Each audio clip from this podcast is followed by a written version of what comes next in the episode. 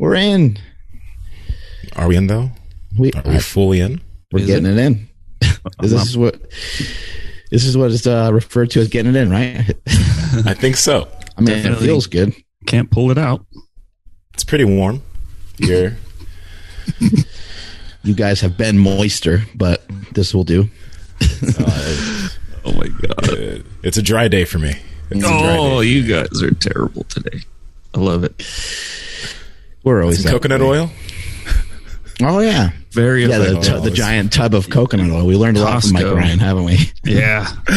Oh, Mike Ryan. Have you guys seen Mike Ryan's uh, TikTok uh, videos that he does, like uh, where it says "When you're 55 year old dad"? Have you seen those? hmm Uh uh Yeah. Yeah. no, It- I- I- they're, they're awesome. Uh, yeah, I don't even know whose account they're on because I don't think it's his, unless maybe he started one recently. But I, I saw that video like a couple of months ago when I'm like still trying to learn TikTok, and then I'm like, oh shit, that's Mike Ryan. Like, I, I but I don't know There's whose account it was. And then of course, like all the comments were, you know, whatever they they were what they were, but like it got a lot of attention. I thought it was really cool. There's some fit dude handling like 100 pound dumbbells on like the incline, and uh, the uh, you know that weird TikTok robot I think talks, and it says something like uh, when your 55 year old dad uh, shows you up in the gym or something, and so Mike just walks over to the guy and takes the 100 pound dumbbells from him and starts curling them. Wow. That's so now. Okay, yeah. A lot of the comments were uh, talking about his bad form with oh, of course, curling 100 pound dumbbells. a hundred pound dumbbells. Like you fucking idiots. if there's anything that I love about TikTok, guys, it's how vocal people are and how like I guess it's a good thing and a bad thing because like people were getting angry, Mark, when you posted the thing about the incline bench or incline dumbbells. They're like, but Arnie did incline or uh, uh." they were just Yeah, getting I- so angry. I guess I'll ignore everything that Arnold ever did and just listen to this small guy. You know, talking about Doug Brignole. It's like, hey assholes, if if I look like that at sixty one, I'll be stoked. guys, something we're doing is working because Flex Wheeler commented on one of the on one of the posts that we had, and that that's uh, I mean, fuck, that's Flex Wheeler. That's so amazing. Yeah, Kai Greene too. There it is. Yep. I was like, what the fuck? It's like Kai Greene's like, hey guys, this is interesting. Like, what? what what's happening right now? Kai So Greene and. Flex Wheeler are like, nah. we're like, yeah, but we have all this compelling evidence. It's really cool. This is really neat. This is how people are going to build big pecs. They're like, uh, no, sorry. Yeah, just post a picture of their physiques. and Nice like, try, kids. Yeah. Um, Flex did bring up something really interesting before we go diving into uh, talking to our sleep doc today. Um, he did bring up um, the amount of like uh, pec involvement in you know like an incline versus a flat, and he did mention um, that a lot of pec tears happen from a flat bench, which is that's really interesting.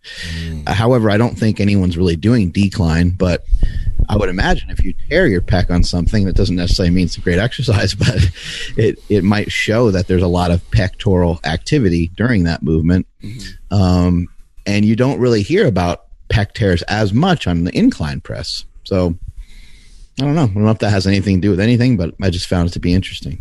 Something good a lot of people were bringing up is um, just like uh, activating the clavicular head when you're doing incline pressing, which you, might not be getting as much on when you're doing decline pressing, which is an argument for why people like are saying still do incline pressing. It's just it's just interesting because it's like we're not saying you should get rid of incline press, but a majority of you guys don't decline, and there might be some legitimate reasons to add that into your routine along with your incline press. But people are like saying like, I don't want to do it. I'm mad. Yeah, well, know, part of this- it is um, like someone like Greg Doucette. He actually l- labeled the decline press as one of the worst exercises you can do for your chest. So it's yeah, you know, it, it's just and and I mean, how many people listen to uh, Greg Doucette? I mean, the guy has over a million followers on YouTube, so a lot of people. And then somebody like you know you know, Doug comes in and is like, nope, it's the opposite of what this guy's telling you. People get uh people get fired up. It's it's fun.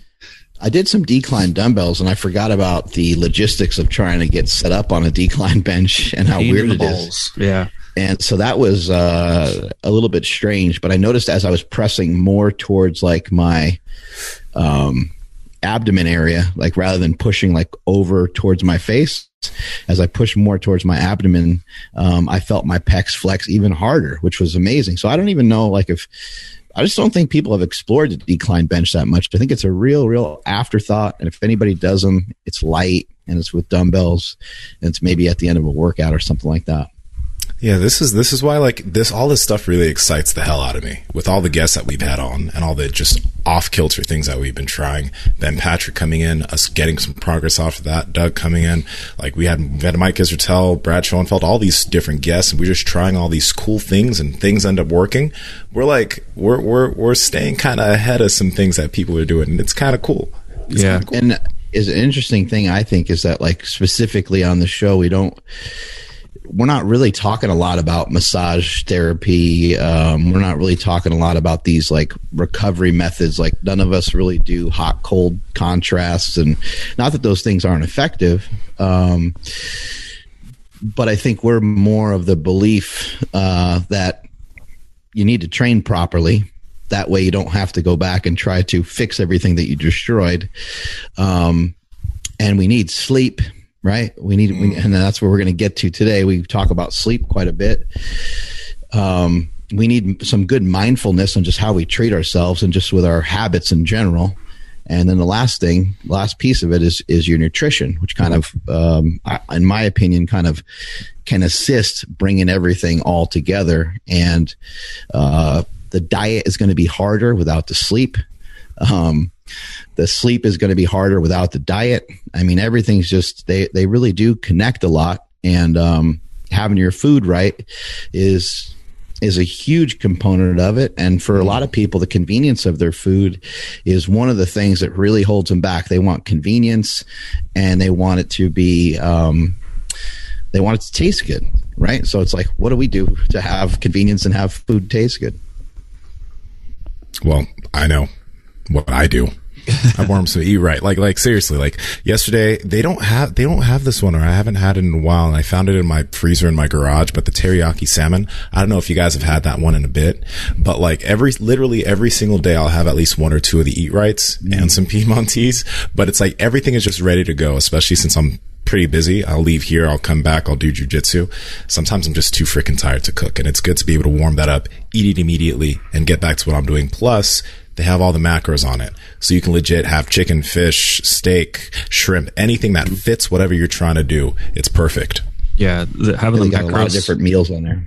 Yeah, having the macros on the label for somebody that's tracking or somebody that's just wanting getting want, wanting to get a little bit more educated on like what they actually are eating. It's it's so beneficial to look down and be like, oh, you know, uh, 12 ounces of chicken is going to you know uh, be this many calories and whatnot. Um, but yesterday uh, you know as somebody who felt like i had to have carbs with every meal i'm finding it a lot easier with Eat Rite to just throw in you know the southwest turkey. Like that's what i ate yesterday at the gym. I got home as i'm cooking lamb which we'll talk about maybe in another episode. Um, cooking the lamb i re- i heated up a, uh, a 12 ounce thing of chicken falling apart here I know, sorry. Uh, heated up chicken as the lamb is cooking. I ate that so that way I could just load up more on protein. It was fantastic. It was so good. So we love it. Uh, we want you guys to experience it as well. Uh, head over to eatritefoods.com. That's eat, R I T E foods.com uh, at checkout, enter promo code Power Project 25 for 25% off your first order. And then after that, use promo code Power Project to save 10% off every order after that. Links to them down in the description as well as the podcast show notes. Highly recommend it. Shout out to my boy, John Cena. Uh, I saw Suicide Squad yesterday, and uh, it was fun. You know, it's it's one of those movies that uh, you know, don't, so don't have some crazy expectations of it being some uh, movie that's going to change your life or anything. But it was, it was fun. It was funny. Uh, it got to be like over the top, uh, silly. And uh, what I loved is I'm just sitting there watching it, going, "There's absolutely no way that John didn't have a lot of input on what his character's doing, what his character's saying."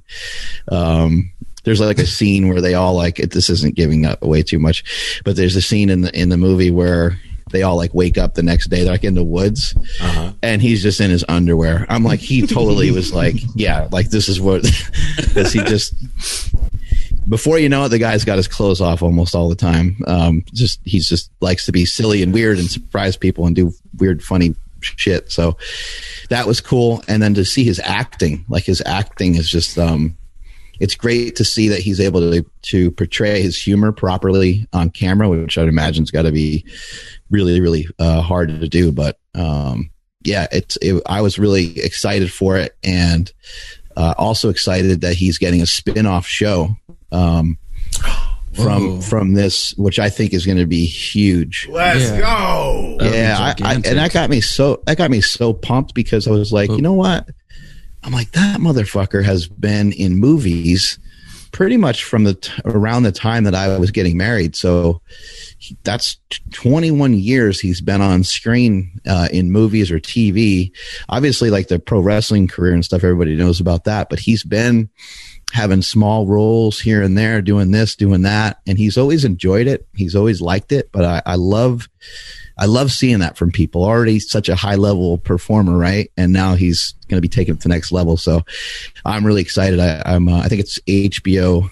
Uh, Mhm. I don't know the name of the show, but it's a spin off of his character uh, that gets a whole show. So I'm, I'm really pumped for him. That's sick. I Yeah, can't he- wait to see it. Uh, what- what- but did you guys see Black John Cena? Yeah, yeah, yeah, yeah. Isn't that crazy? That man looks like literally like a black John Cena. It was insane. That's so Guy's good. Jacked. Also, congrats to John for being so fucking jacked. He looked so good in the movie. It was awesome. Lats are popping, biceps are popping. He looked fucking great. Yeah, he was hilarious. The uh, when they're in that like pre, I don't know, pre mission meeting, and there is like Operation Starfish, and he's just like, Yeah. uh, Starfish is also another term for a butthole. Is that what we're talking? Like, it just dude, that movie was so good. He's like, does that have any, does that have any relevance? Yeah. yeah, They're like, they're like, we don't believe so. definitely by far the best. uh ah, shit, I already ruined it, but like the best DC universe movie that uh that they've ever made. Like it's Mm. leaps and bounds. It's so good. I don't want to overhype it, but it's it's that good. Sick. We got Chris in Yeah, the I'm house probably now. gonna. I'm gonna try to watch that this weekend. You should. Are you dude. It's guys really currently good. tracking? You guys currently tracking your sleep a bit here and there? Yeah, yeah, I am. I got the uh, the, the Garmin keeping track of stuff. Yeah, so Awesome. it just it kind of does tell me that it that I suck at it, but you know whatever. That's why we need some help today. Yeah. We got What's going on, here. gentlemen? How are you? Good. How are you? We're doing great. Uh, Thank you for your thanks for your patience, man. I'm glad we got to get this set up. yeah. Uh, so we looks like we got a new book right there, The Rested Child. That was actually something I did want to discuss, but now that I'm seeing the book popping right there, Yeah, man. um, let's let's dive into that because that's a tough thing. Andrew has a a, a baby that's only a couple months old, and uh, what can you tell us about trying to get trying to get our youngsters to sleep? Man, that is a a really tough battle. It is, um, and and we see we see adults and kids in our clinic, so it, it's definitely something we want to arm parents about and and sort of plant in their brains that once you get your little one sleeping through the night.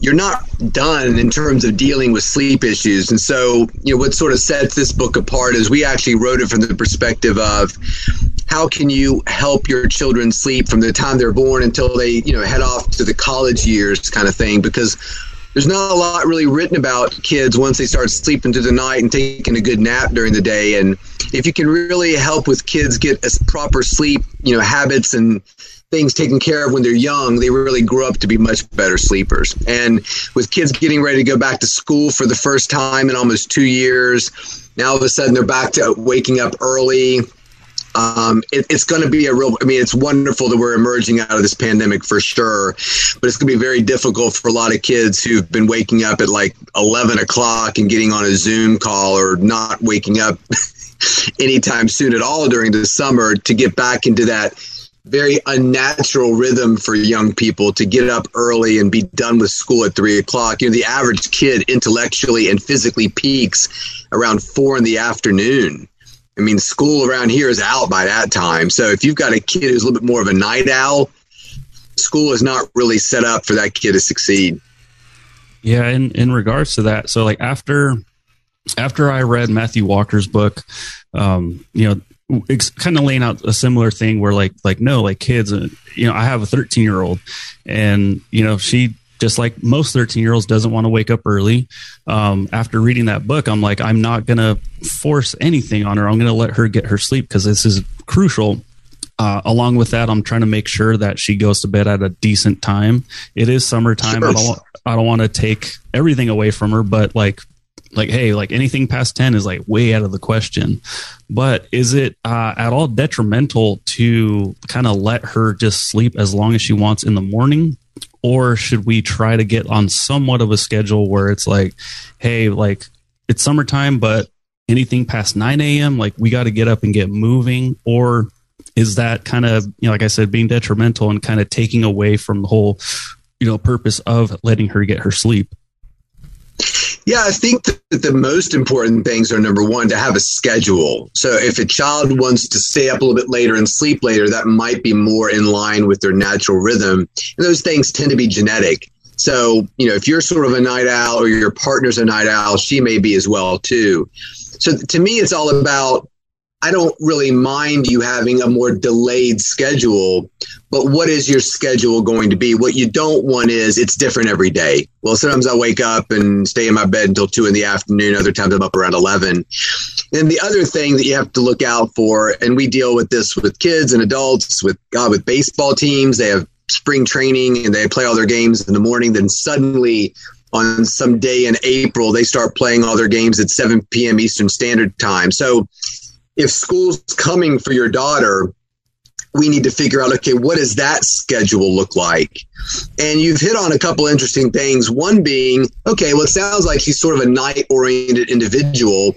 What is her first block or first period? What's her second block, second period look like on her schedule? If it's AP calculus and AP, you know, chemistry, that might not be the best timing for her to take those classes. She might need like study hall, gym, phys ed, and then push those classes later in the evening. If you've got a kid who's a real morning oriented kid, gets up, swims for two hours with his local swim team, he might be great with calculus and Latin in the morning and kind of push his study off off towards the end of the day. So, you know, this really gets into school start times, which I think in a lot of situations are extremely unhealthy, particularly for kids who tend to be more night oriented. You know, when a kid succeeds in school, is he succeeding because he's really smart or is he succeeding because his biological rhythm better matches that of the school. So I mean, I, wrote a whole chapter about you know the two biggest threats I think to kids' health and sleep are technology and school. And, and my wife's a school teacher. Both my parents were school teachers. I, I love teachers. They, they work really hard but the system sometimes you know is really not set up for them to succeed. You add a bus ride in at the beginning and the end of the day, it can be really rough. And some kids have to get up. Their parents drop them off at a friend or grandparent's house, and that's where they catch the bus because the parents have to get to work early. I mean, those kids can be getting up at the crack of dawn. So there's all kinds of things you can do to make these kind of bad situations better. But I think letting your kid get the sleep they need is better. And one of the things that kind of came out of this pandemic is suddenly that happened for everybody. Everybody is no morning activities, no in person school, no bus rides. My kids started school around nine or 10, and both of them grew.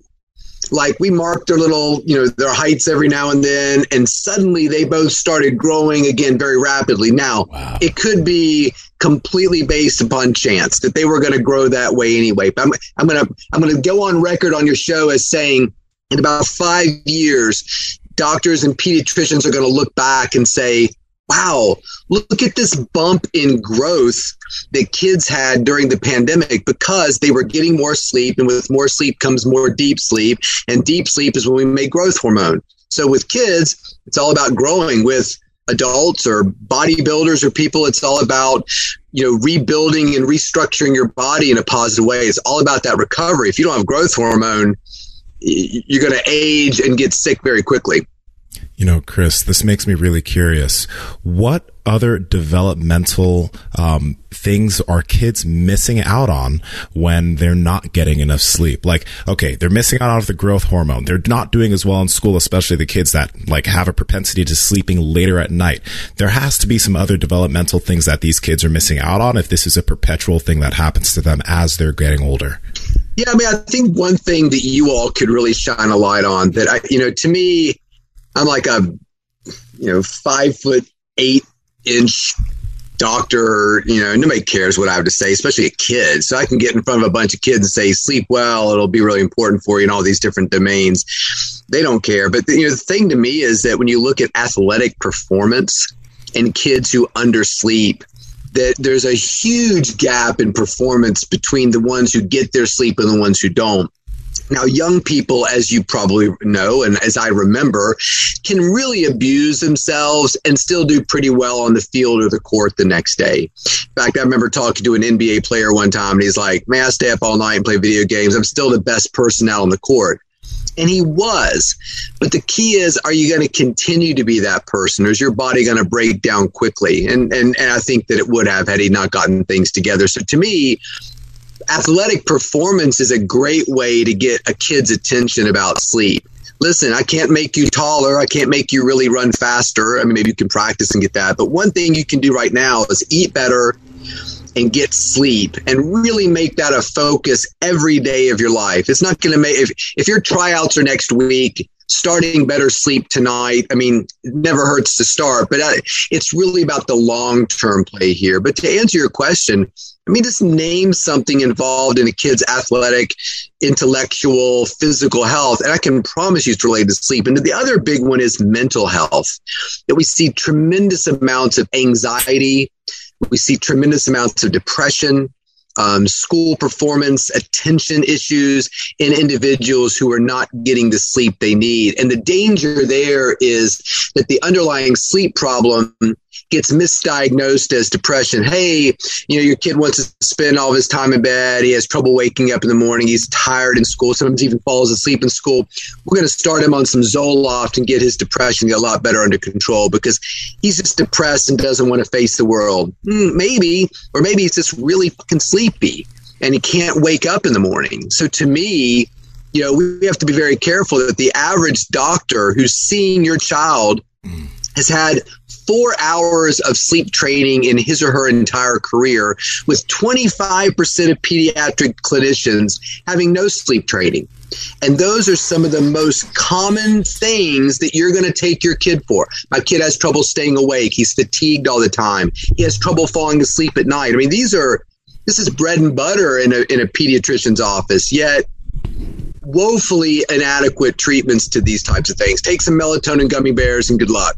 Mm going to the schooling that you went to and uh, becoming a doctor, um, the other thing that gets brushed over is nutrition a lot of times, mm. which is interesting because now we're talking about you got eight hours of sleep a day, and then you have 16 hours a day to make decisions on what you're going to eat.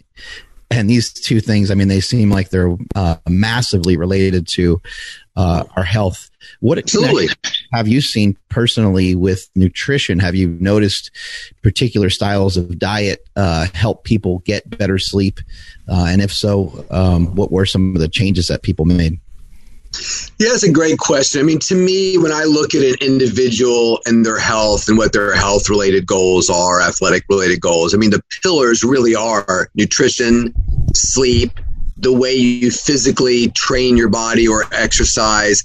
And I, you know, this is not something I would have thrown in 10 years ago, but I definitely would now is sort of mindfulness and just kind of, I mean, even saying it today, there's a part of me that, you know, sounds a little strange or hokey, but it's, it's absolutely true. Um, so in terms of nutrition, you know, I think that it's really important for individuals to eat a very balanced, healthy diet. I think it's better probably to avoid a lot of food later at night.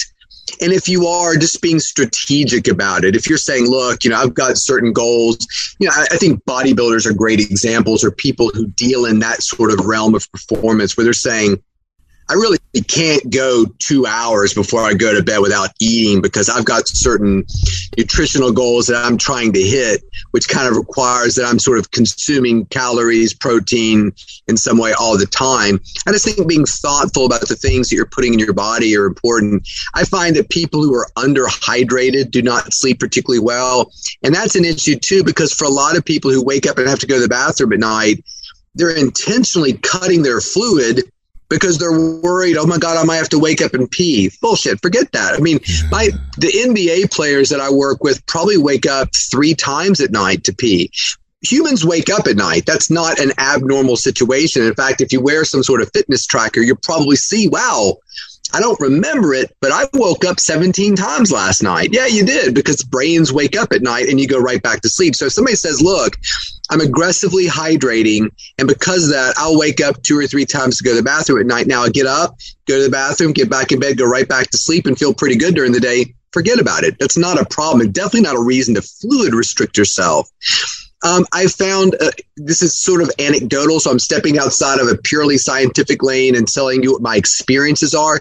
Mm. I, I do find that a lot of people who sort of intermittently fast seem to have positive outcomes when it comes to their sleep as well too. I, I can't really. Ex- oh, somebody's dancing there. I can't. can't really, I can't really explain it, but I do think that you know I always tell my kids when you get up to bat or you're doing something, have a single thought in your mind.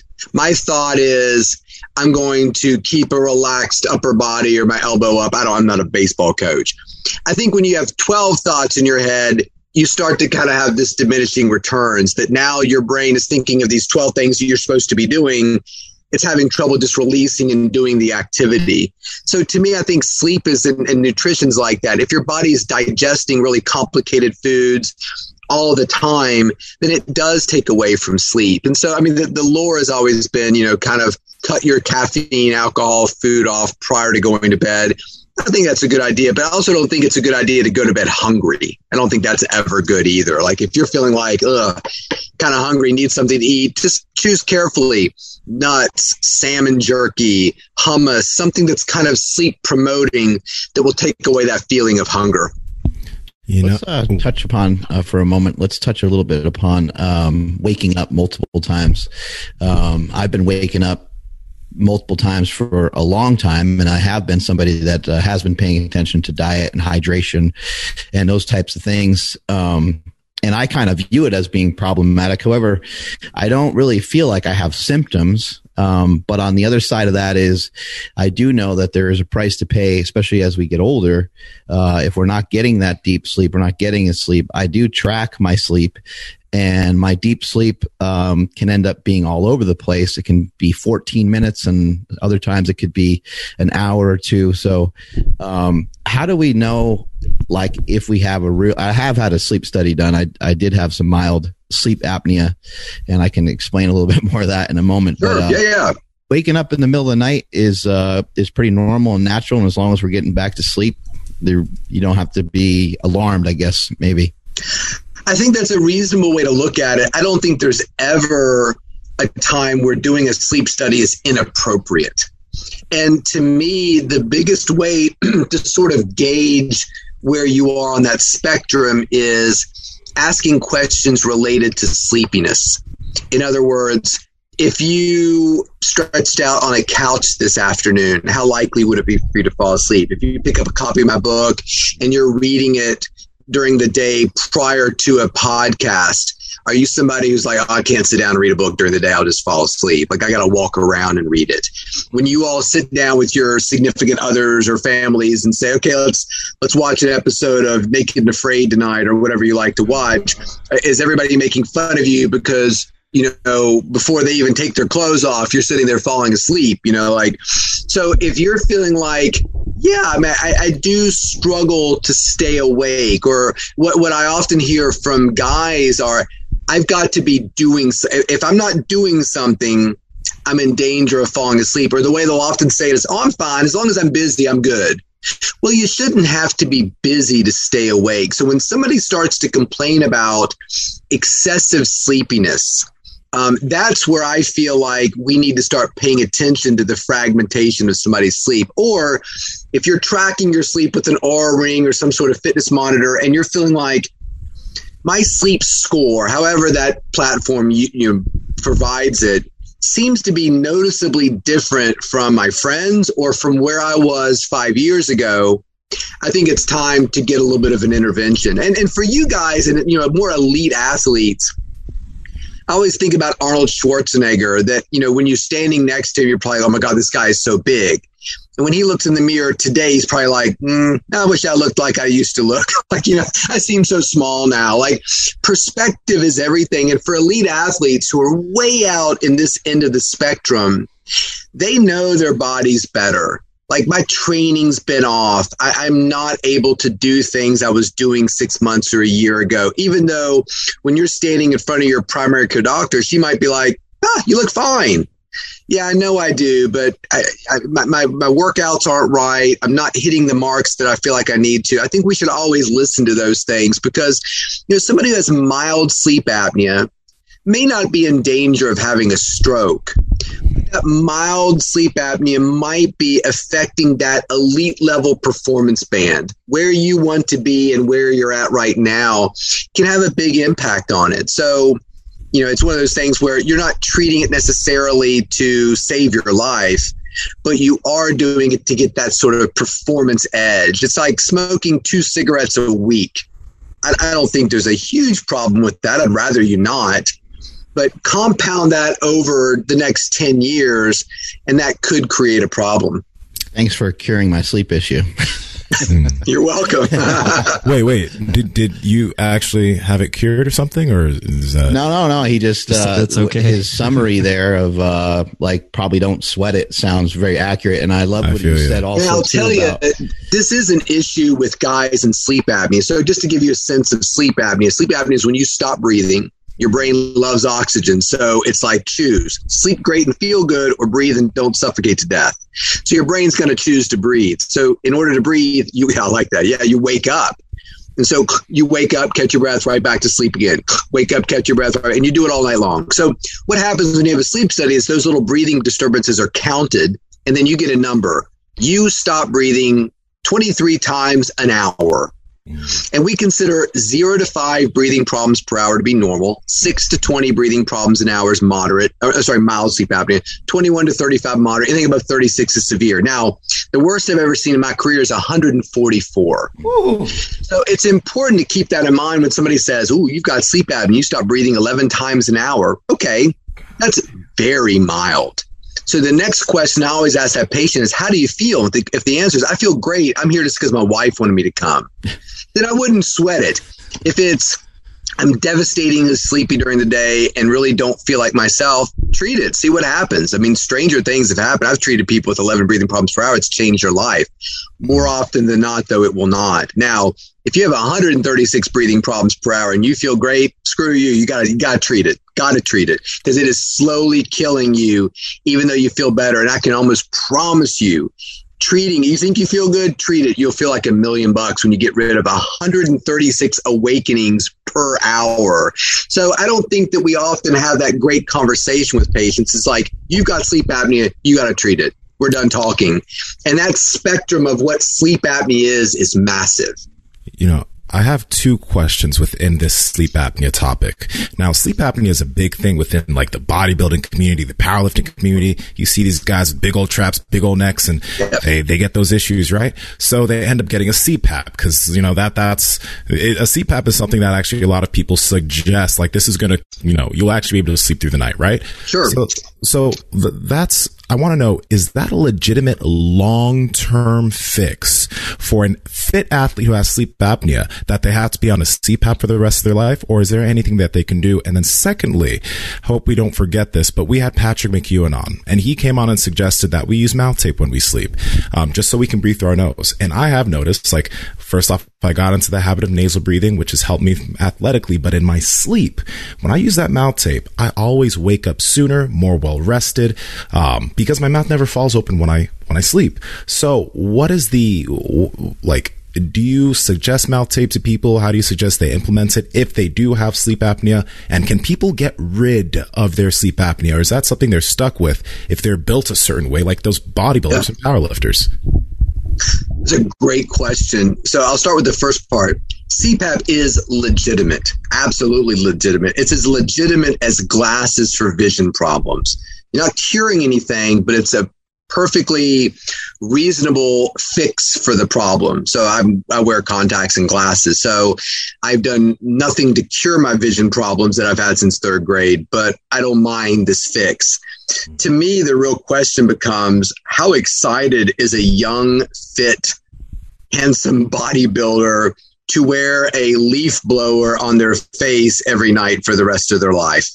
you know, in, in, in those communities, sometimes th- those things are at odds. So if a, if a bodybuilder says, look, yeah, I don't mind because it's really making me feel better. I mean, a lot of football players have the same problem, big, thick necks and create this airway obstruction because of it.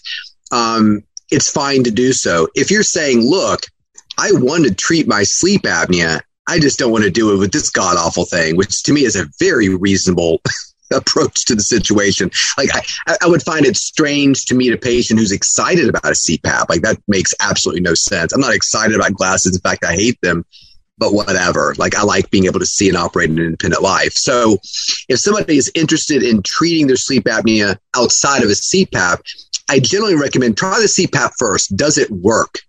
If the answer is no, I don't think the surgery will work either.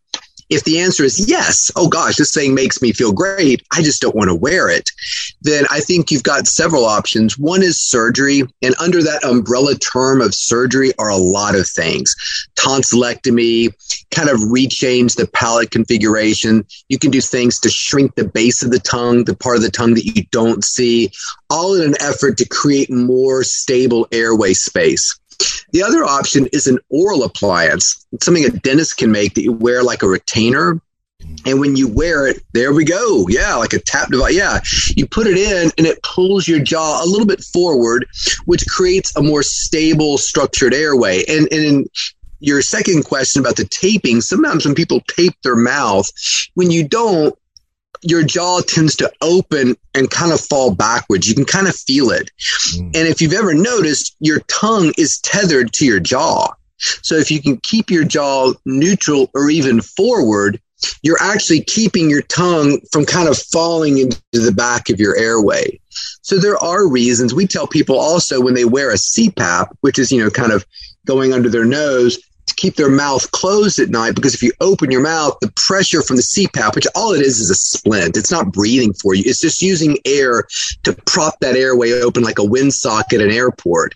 But if you open your mouth, now the air from the CPAP goes in your nose, comes right out of your mouth, and you don't get that effectiveness from it. So, you know, CPAPs work. If somebody's like, I mean, if, if I have sleep apnea, if I was diagnosed tomorrow, I would use a CPAP because whatever, just give me a CPAP. I want to move on with my life but people are different. You know, if you were a traveling person or you travel a lot or camped a lot or you're a bodybuilder or you're young, I don't think I would say give me a CPAP if I were in college. Mm. So I, I think that it is a legitimate treatment. It's a great place to see what the treatment's actually going to do for you. And then, you know, to kind of move forward from there, there's lots of other options you can do. There's even a, a, a surgery now that implants a little electrode. And when your airway collapses, it gives a little muscle a shock that opens up your airway. So there's some really innovative out there things, you know, breaking jaws and resetting them more forward. I mean, it, it can get crazy. So just have a good sleep specialist that you deal with and can trust, you know, as you kind of move forward with those plans. What about training your jaws? That's something that you communicate about much. Uh, I know some people will uh, get like uh, Falim gum and, and chew, chew this gum and try to uh, open up their their uh, air passage by making the jaw stronger? There, I'm, I'm not aware of that. There are some really interesting studies that that came out several years ago about you know playing the trumpet or like the didgeridoo, that Australian tube, you kind of thing. That you know, for people who did that, or professional singers like choral singers, that it was possible to exercise these muscles to the point where it was helping. Um, in fact, somebody kind of created a program around that out in California. I don't remember the name of it. I used to recommend it to patients as, hey, if you don't want to do this and your sleep apnea is relatively mild, there's no real critical risk right now, give this a shot and, and see what happens. And you know, I had some people who felt like it was helpful to some degree. So I think these are all reasonable things to look at. In addition to, you know, perhaps not drinking alcohol at night, which tends to relax your airway, um, sleeping positions, being more upright, off of your back can be helpful. Um, you know, a lot of guys find that when they fall asleep watching the Dodger game on their La-Z-Boy and they wake up, they actually feel better than if they actually turned the game off and went to bed because sleeping in the La-Z-Boy, they're sort of more upright and their airways in a favorable position versus when they sleep flat on their back. So an extra pillow or something like that can be helpful as well too. So the, uh, the the person that you were describing earlier about like having to stay busy or also start dozing off is me. Um, I've tried, yeah, I, have tried addressing, um, well, just initially just snoring because you know my wife doesn't want to sleep next to a dude that snores all the time. Um, I've tried mouth tape. I've tried the pillow thing. You know, I've tried I tried addressing it a bunch of different ways that are not too um, not too over the top or not too in, in, in, invasive. Um, and when it comes to a CPAP, I'm I'm open to the idea, but it's something I definitely don't want to do for the rest of my life. Sure. But and, and and and I haven't even I don't know for sure if I have sleep apnea, but I have gotten my blood work through our our a company we work with, Marek. They um my my hematocrit is really really high, and you know they explained to me like, hey, that's possibly due to sleep apnea. Um, but what I'm getting at is, is there a way that I could maybe pursue using a CPAP and then kind of wean myself off so that way I don't have to do it for the rest of my life. Cause it just, uh, yeah, I do want to travel. I, I like camping. I like getting out and, you know, exploring this planet, but I don't want to have to carry a damn CPAP with me everywhere I go. So what, what's interesting is this. So you know, talking about an individual who may have hypersomnia or excessive daytime sleepiness, EDS, we call it all the time. And in my first book, The Sleep Solution, which is more geared towards adults, there is a little survey in there called an Epworth sleepiness scale. And so if you do the Epworth, you're going to get a number and the number is going to be somewhere between zero and 24. And every sleep doctor in the world probably uses that Epworth in some way or the other. And so what it's basically saying is you're in these different situations. How likely are you to fall asleep? You can give yourself a score. You can look it up online. You don't have to buy my book. It's available everywhere. If your score is greater than 10, what that's saying is your brain is looking for more sleep. You're excessively sleepy. Excuse me one second.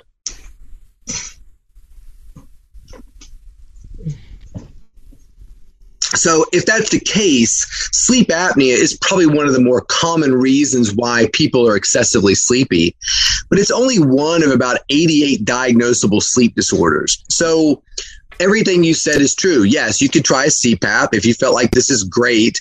There are things you can do to make your sleep apnea go away. Weight loss is one of them. You're not really going to be a great candidate for that. When I say weight loss, I mean somebody who's in danger of breaking the chair, has gastric bypass or a sleeve put on, suddenly has lost 100 pounds in two months, their their their chances of having sleep apnea be reduced or disappear is very high. When you're already kind of lean, it's probably more anatomical. But like I said, oral appliances and surgeries could be an option.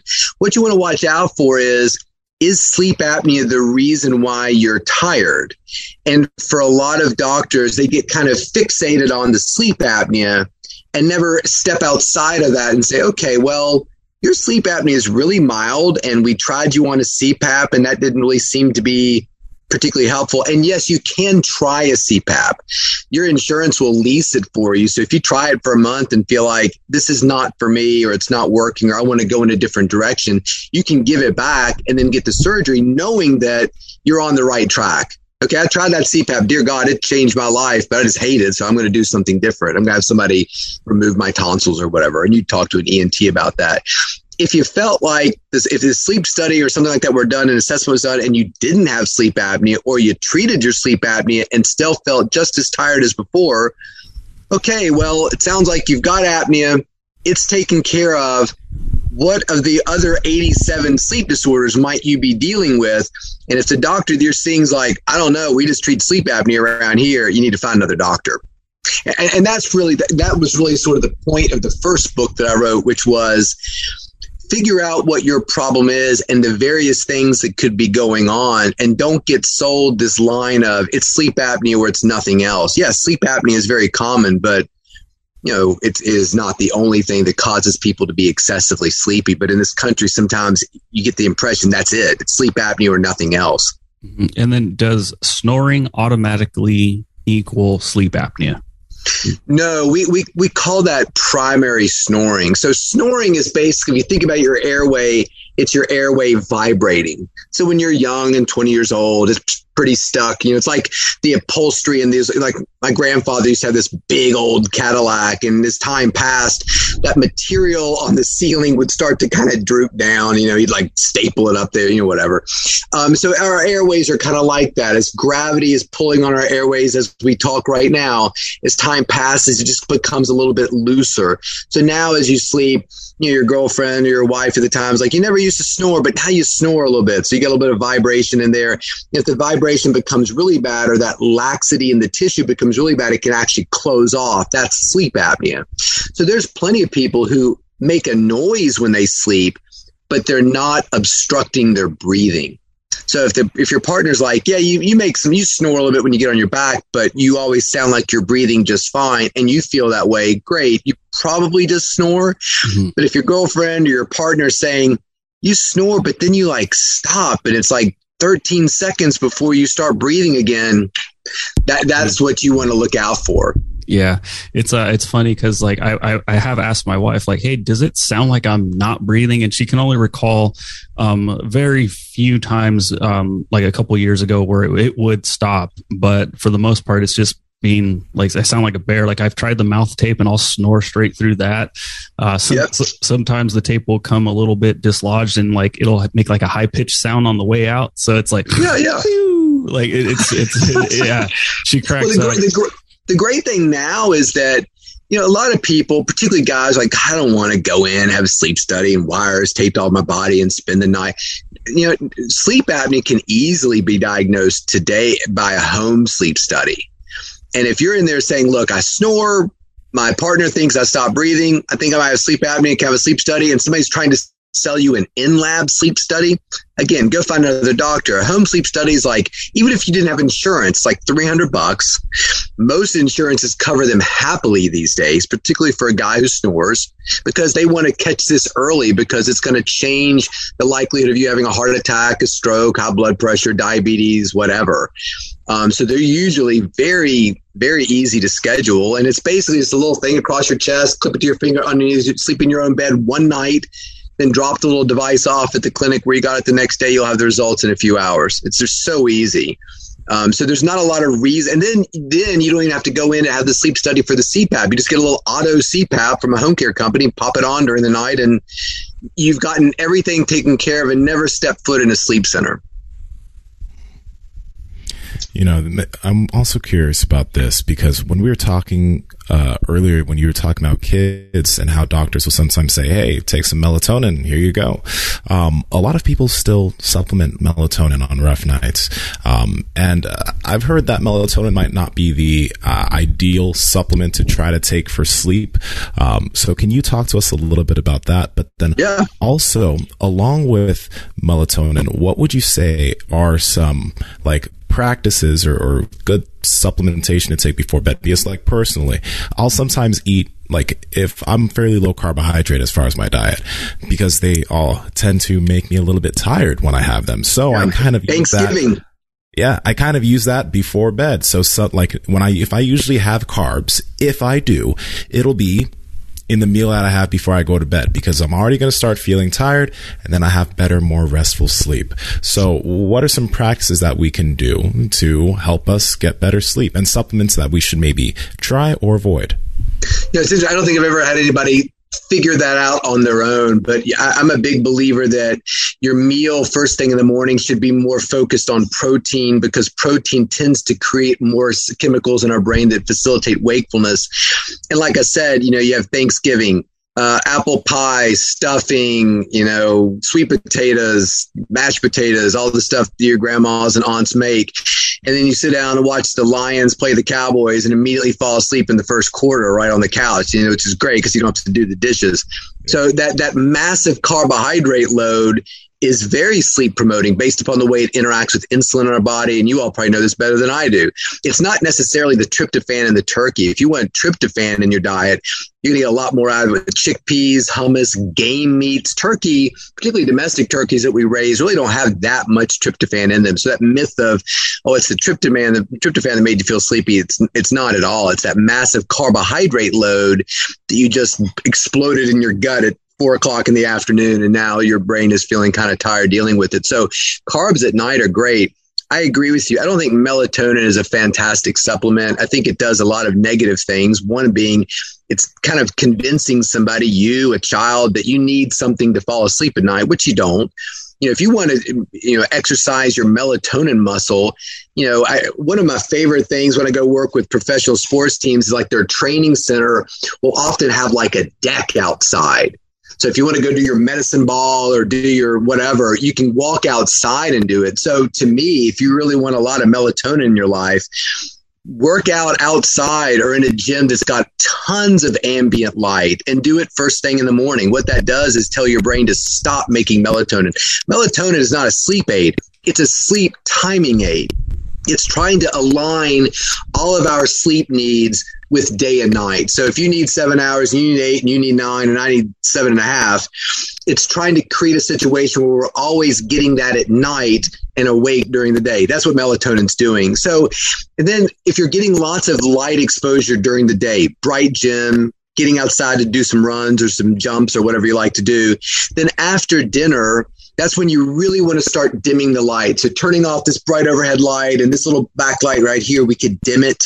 Lots of windows. You want your brain to see that slow loss of light that comes as the evening comes. So you want to try to create an environment that does that. So if you're somebody who does some sort of exercise or stretching or yoga in the evening, that's fine just do it in a place that's not super bright lit. And, as, and it looks like one of you might be wearing some blue blocker glasses. You got to be on there and edit your podcast and get everything ready for your next guest or whatever.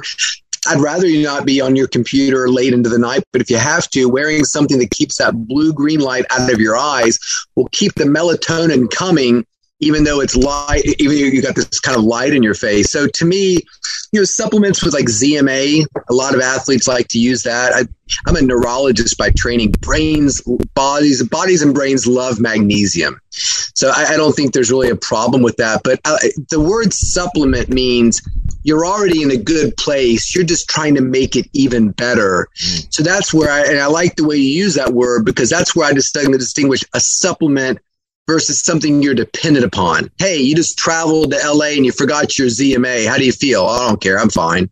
I just like to use that to take my sleep to a little bit of a better level. Oh God, I forgot the ZMA. Turn the plane around. I got to go back home and get my ZMA because I won't be able to sleep without it. That's horseshit. Don't don't be that. So you know it's fine to look at you know things like ZMA, tart cherry juice. I'm a, I think there's pretty decent um, studies about not only with sleep but also inflammation. Mm. You know, you really rip your body up in the gym today. I think that's a wonderful thing to be consuming in the evening to help you sleep and recover better and maybe tamp down a little bit of inflammation that you've got. I'm also a big believer in temperature you know, a really cold, you know, cold temperature is really better for our sleep. So people who work out and do ice baths or even a warm bath or shower at night. So when you get out of it, as you cool down, that really sort of sets the stage for great sleep. I, there's some little devices even cool your beds. I mm-hmm. think they're awesome because guys like you marry people who don't like it cold. And, uh, and, all these athletes are me, they're like, oh God, when I'm with my girlfriend, she likes it 74 degrees. And I'm like sweating so badly at night. I got to take my shirt off and lay a towel down on the bed. And they're, they're, they're, they're so excited when they go on the road because they get complete control of the, you know, four seasons thermostat. And they're like opening it up, trying to rig it to go even lower than what the hotel will allow. You know, so cold temperatures, I'm a huge fan of for about 20 different reasons quick question about um, because there there are devices that actually cool down your mattress. Um, Love it. I think there's a company like called Eight Sleep that Eight has Sleep. that. How do you yep. feel about that? So I, I love it. Eight Sleep, you're right, has an actual mattress that when you purchase comes with this equipment that you pour water in it and it'll cool your mattress quite cold. I, I, I will tell you if you said, and I have no financial relationship with any of the products I'm talking about outside of my book. So I'm not trying to sell you or your listeners, viewers, anything. Um, but if you said, Chris, what is the one product that you would recommend that seems to really impact people's sleep the most? It's products in that line. There's an, also another company called Kryo, uh, spelled with a K um, uh, chili chili pad Ooler O O L E R. So if you like, well, crap, I just bought a seven thousand dollar bed and it doesn't have this, and I can't afford an eight sleep bed, you can buy this device that goes over your existing bed and does the same thing. You pour water into this device, it circulates it through these little silicone, tiny little tubes in the mattress pad. I mean, you can cool your bed down to like 57 degrees or something. And what's great about it is is the mattress pad is split. So we've got one. So I, I keep mine as cold as it will go year round, 365 days a year. I mean, it's, it's tough in the winter. You got to kind of like, it's like getting into a cold pool. You kind of ease into your bed, but I love it. My wife hates that. She thinks I'm crazy. She'll put her foot over on my side of the bed and like, oh my God, I can't believe you're sleeping on that. And, and so her zone is totally different. So you do whatever you want in your zone. We call our bed, this is terrible, North and South Korea. So I'm in like cold North Korea. She's in happy, warm South Korea. So I'm like, you do whatever you want to on your side of the demilitarized zone. And even the bedroom temperature, you don't have to heat or cool your entire house or that entire floor to get your bed super cold and it's cold all night long. Um, so, like I said, they have a very liberal return policy, all these companies. So, if you get it and hate it, they'll take it back. I don't think I've ever had anybody tell me that they didn't love it. Why is the temperature important? Do you, does, does our body temperature need to be regulated somehow when we're going to sleep? Yeah, when you look at a brain, so there's the little wrinkly part of the brain where we think and has all our personality and whatnot. And then the brain stem that connects our brain to our spine. That's the part of the brain we share with earthworms and all kinds of animals, the more primitive part. When you actually look at temperature regulation in a human, in a lizard, in a snake or whatever, all those things are, tend to happen in the brain stem. And that's also the part of our brain that interacts with our immune system and sleep, all in that same little tiny area. So when you look at the outward expression of our circadian rhythm, and our circadian rhythm is not just sleep, it's everything. Like when are we at our intellectual peak? When do we work out? When is our workout at our at, at its best? My guess is if you woke up a bunch of guys and said, okay, it's three o'clock in the morning, let's go hit the gym that workout might not be quite as good as the 3 p.m. workout that you're used to every day because your body's kind of timing all these things out. So when you actually look at like body temperature, and if you've got one of those thermometers you can stick on your head because everybody's got one now with COVID, you know, you check everybody before they walk into your house. Mm-hmm. It's fun to like set it next to you and every 15 minutes or 20 minutes, take your temperature and do it throughout the day. You'll see this perfect little curve that it kind of emerges. Peaks around four o'clock, troughs about two hours before you wake up. So immune system system, temperature, and sleep all get regulated in this one area in our hypothalamus. So when our temperature is not right, we tend to sleep more poorly. And when we sleep poorly, we don't regulate temperature that well. And then we all know that when you're not sleeping poorly, when you're sleeping poorly, you're more likely to get sick and things like that, or it takes you longer to get better. So all those things kind of happen in the same part of our brain. So we can use that to our advantage if you've got kids or yourself. So at tonight, before you go to bed, drop the thermostat a few degrees, you know, after dinner. If you have a smart thermostat, you can actually program it to start lowering the temperature in your house leading up to bed bed.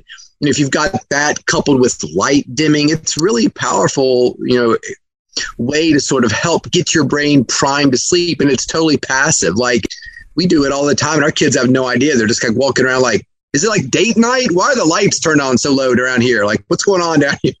What are the adults doing down here listening to Barry White and having romantic lighting everywhere? I'm like, no, no, no. It's just, we're just getting ready for sleep. You know, nice. that's all you need to concern yourself with. Yeah. Um, I know at this day and age, a lot of people have uh, anxiety, and we're hearing a lot of people talking about anxiety and depression and taking medications for those things. Um, but a lot of this is also attached to our sleep, and I know even sometimes people have anxiety about about oh, yeah. their sleep. Yeah, but, of uh, course. Uh, what have you seen with the people that you have in your sleep clinic? Um, have you been able to really assist people uh, with depression and anxiety, and maybe even get them off medications just by simply assisting them with better sleep? 100% yes and, and, and that di- that dialogue is i see here from your chart you've had depression for the last three years you may have depression and this sleep disorder, but I want to open your your mind up to the suggestion that perhaps as we treat your sleep disorder, you may find that your mood disorder gets better or goes away altogether. That is a weekly occurrence in our clinic. Now, it doesn't always happen, and that's fine. At least in those individuals, we can say, wow, your sleep looks great. I'm so glad you've got more energy during the day. I'm sorry you still feel really depressed, but at least we know that we, have got a little bit more indications that this truly is real depression and not some sort of reactive depression to your excessive sleepiness. Same thing with anxiety. Same thing with ADHD. Mm-hmm. And, and, that's one of the things that, that, that we talk, I talk a lot about in my books is that we're often very quick to label people with these things. And you can imagine a kid or an adult who's excessively sleepy because there's something wrong with their sleep and you give them a stimulant like Ritalin or Adderall. They're going to feel better so when you say, "Oh, well, there you go, you had ADHD, and now we're giving you Ritalin, and you feel better," you know, you can pay my receptionist before you leave my clinic. You're welcome. Yeah, you, you've you've may have improved the situation, but you're kind of tricking yourself into thinking it's ADHD. It's not ADHD. You're just waking this patient up from bad sleep. So I always tell people if you have depression, if you have ADHD, if you have anxiety, adult or kid, consider a sleep evaluation, not even a sleep study just go talk to a sleep specialist. Worst case scenario is like, nah, your sleep's fine.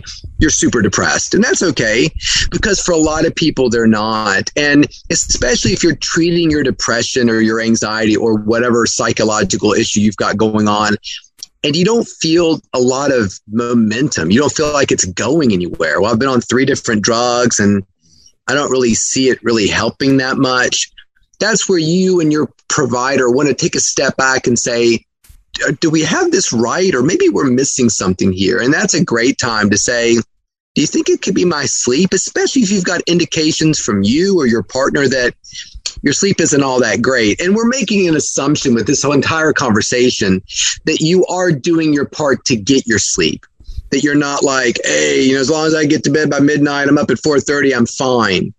No, you're not. Um, and, and, for a lot of people who are very serious about working out their bodies, athletics, or whatnot, and they have to work to make a living, sometimes they, they, they put in their exercise at the sacrifice of their sleep. So we're making the assumption that you're getting the right amount of sleep quantity, that there may be a quality issue if you're still tired.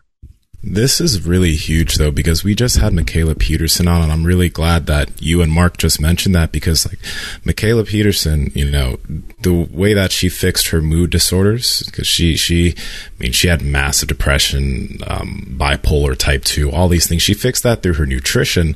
Um, and then she was able to get off all those medications. And it reminds me like I have a, I have, quite a few friends who like mention that they, they have ADHD, etc.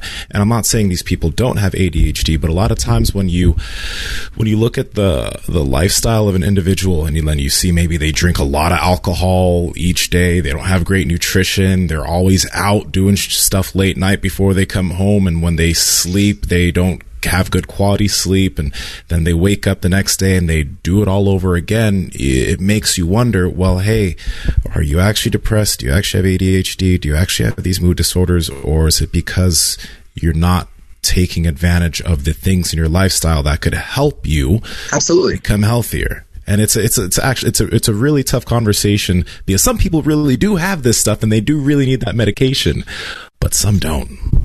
It shouldn't be a tough conversation. I find it's a tough conversation when you've taken that disorder and sort of made it part of your identity. I'm not questioning your identity. I'm just saying, hey, there might be another path forward for you to feel even healthier.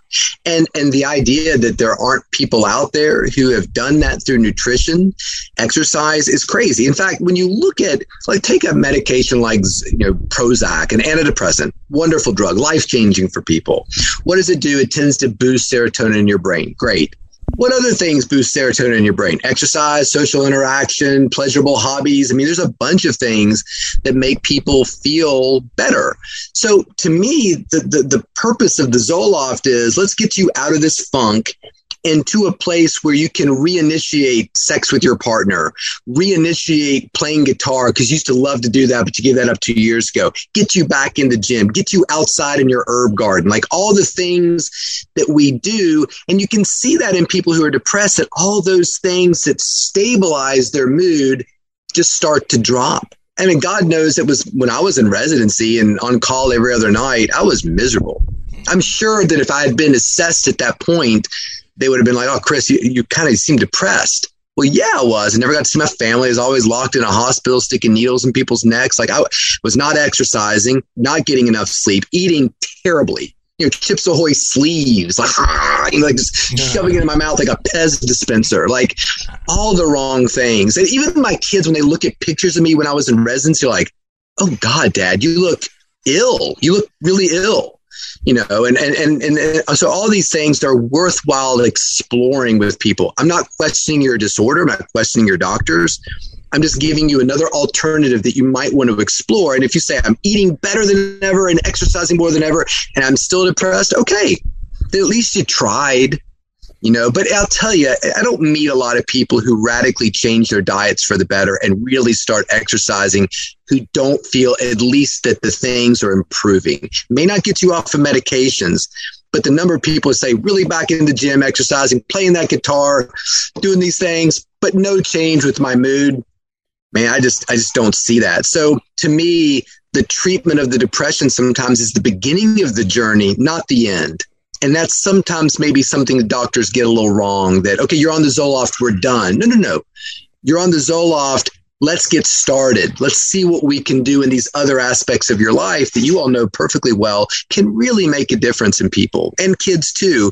Unfortunately, they're all locked up in their rooms on Zoom meetings playing Minecraft. Oh. you said something are. really, really powerful right there. I just wanted to reiterate it and highlight it. I know Andrew has a question. Um, you said uh, it becomes people's identity. And man, is that just huge. Um, do your best to not allow it to become your identity rather than saying, I'm depressed and associating yourself with being depressed. Maybe you can uh, have some dialogue that sounds more like this. Uh, yeah. I go through bouts of depression, or uh, more recently, I've been going through lots of bouts of depression. Yes. That is way more healthy outlook. And what oh, are some God, things yeah. I can do to maybe potentially assist me from not going into as many bouts of depression rather than I'm depressed? I think when we say that, we're, we're kind of putting our hands up and, and thinking like, I cannot solve this problem. I'm, I'm hoping that God comes down from the sky and, and uh, talks to me and fixes my issue or something like that. I think. Man, I always got slapped across the face when I was a young medical student because I called a patient diabetic. This is Steve Smith. He's a 38 year old diabetic. Whoa! They went the hand of the attack. Why did you try to hit me just now? That man is not a diabetic. He is an individual with a family and a job and a career and interest, and, and he happens to have diabetes. Wow. And you're, and I think he even said, just like you're short something like kind of mean, like, like really, okay, like, okay. like let me tell you something. I never did that again ever. Um, but you're you're absolutely right. In fact, one of my favorite things, if you look on Amazon and you look at my first book, you can look at all the, the different solution. reviews. The sleep solution. You can look at all the reviews. There's a review in there that I think about a lot. It's a one star review. Like this person hated my book and it's like, you know, just tears it to pieces, doesn't want anything to do with it. But when you look at the name of the person, like your little Amazon name, his or her name, I don't know, was Tired 89.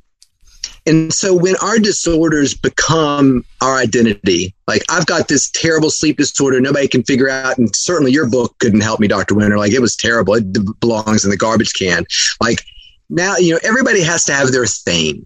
And when your thing becomes your medical disorder, that is a very malignant situation to get in. So to your other, to your point, if you're having the conversation, hey, have you had have you tried exercise? Have you tried diet? Oh, that doesn't work. I've got terrible depression. That would never work for me. What, what exactly are we saying here? You know, it may not work, but like you said, it's all about opening up dialogues of possibilities. That's all doc- doctors don't have the answers generally. like we have a very limited scope of understanding, you know, but it's all about openness. Are you willing to try these things to maybe improve your life? And I find that sometimes when you've just resolved yourself to, I'm depressed and nobody can help me, that's your identity. I'm the depressed person that no drug or no doctor can help that that's a tough spot.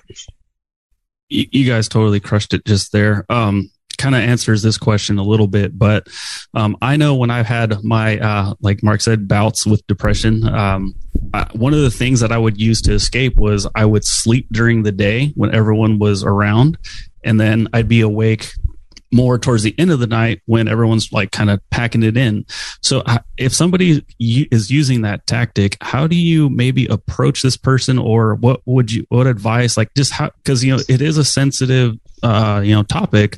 So how can you help, I guess, advise somebody that's going through that to, to kind of get them to say like, or to get them to understand like, you know, like maybe it is the sleep towards the end of the day. And if you're sleeping during the middle of the day, you're not getting that restful sleep. Let's try to flip flop that. But they're like, no, because that's how I escape, you know, feeling this way. Yeah. I mean, to me, it starts with dialogue and trust.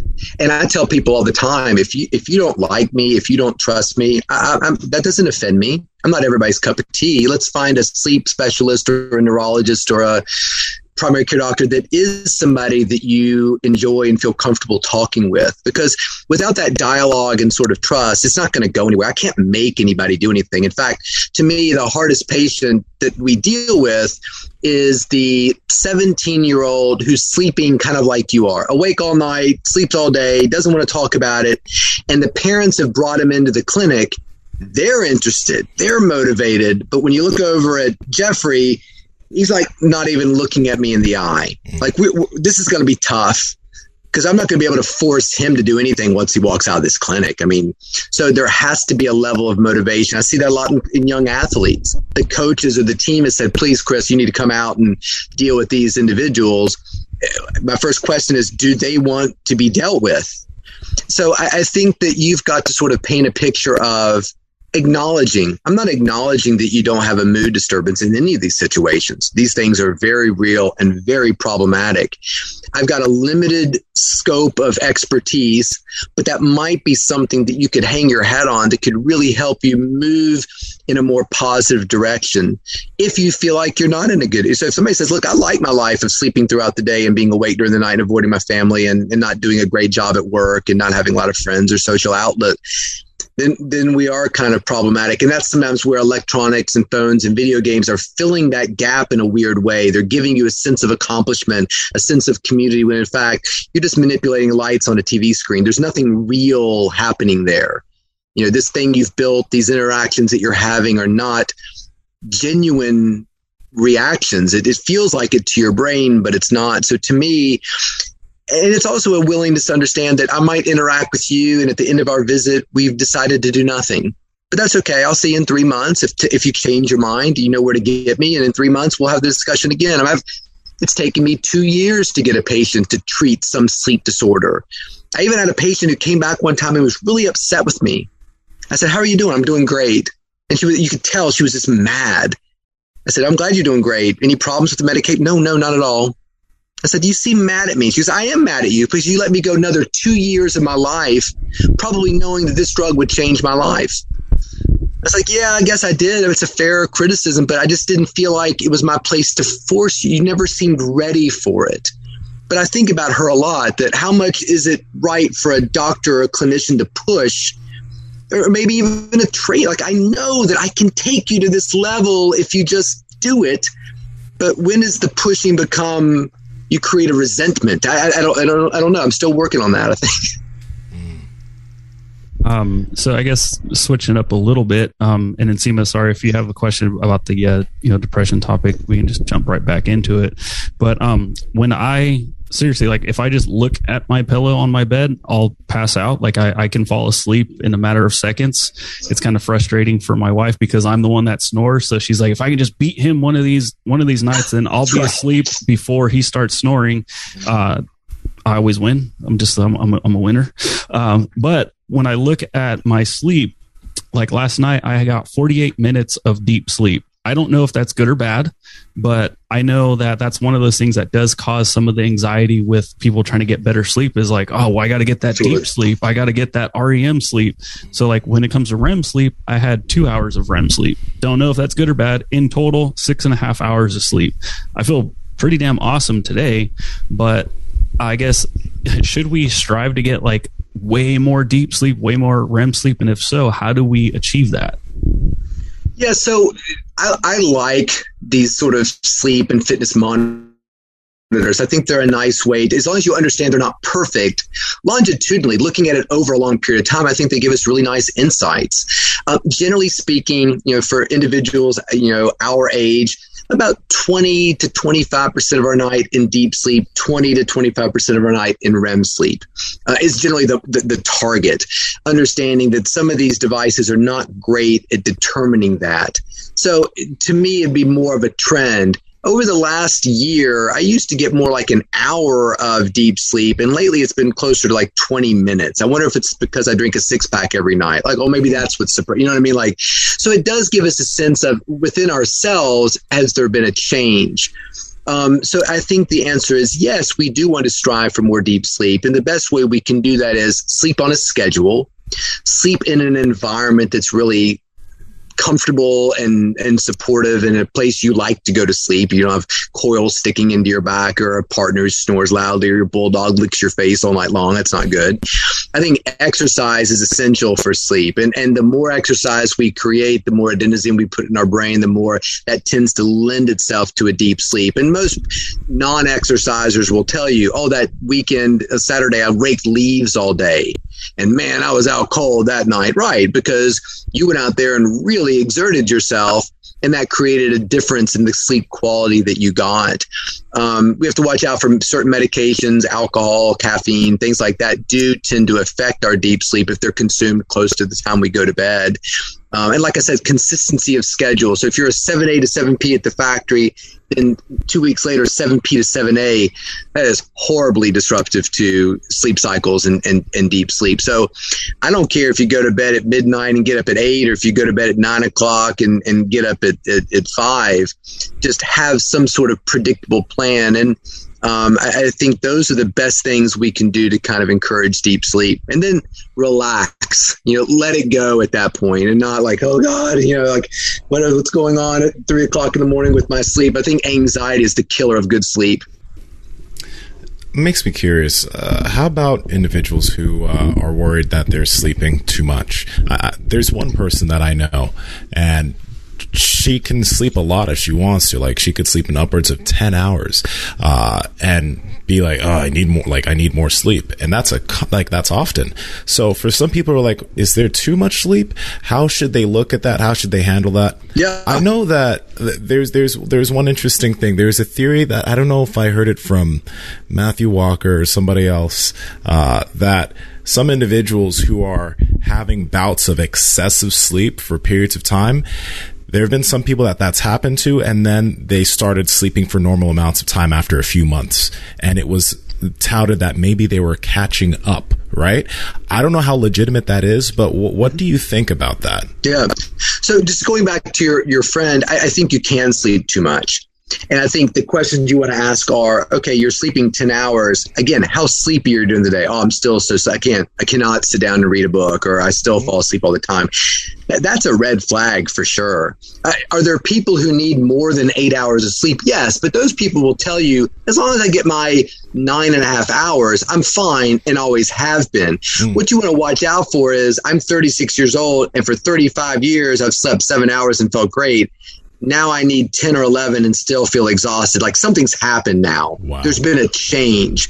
So is are there genetically people who are designed to sleep longer? Yes, but they've been that way all their life. You know, if I wake up tomorrow seven foot two, something's wrong because I've not been seven foot two all my life, even though that's sort of maybe an advantage in some ways. So pay attention to those sudden changes.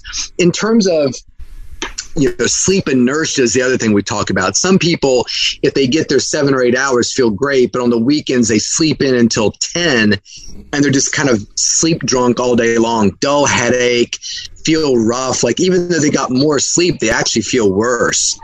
Um, so just be careful of that too. That a lot of people, particularly young people, like to do that. Now, sleep debt is what you're referring to with this other. Like, can we make up for lost sleep? So you're working a difficult job in a PR firm, and they've got you grinding it out. I, you know, to me, I always think of sleep debt like a like a, a, a bad interest rate credit card. Use it if you need it but I need you to repay that debt quickly. And there's there's been a couple studies recently that said that if you're somebody who goes to bed at 11 o'clock, gets up at seven every day, perfect eight hours sleep, and you compare that to people who may not get a perfect eight hours of sleep every night, but they're averaging eight hours of sleep over a week, meaning that don't think about your sleep as I need eight hours every night. What you need is 56 hours every week. So if tonight somebody calls you or you're working on something for work or you just don't sleep that well, as long as you make that up within the next six days by okay well tuesday night was rough because my boss called me and was upset and we had to talk until two o'clock in the morning. They had to be up at six for work. So i lost out on a couple hours of sleep there. I'm going to make that up wednesday when i get home from work. Wednesday gym, come home, get something to eat, and go to bed a little bit early because I'm going to make up for that lost sleep.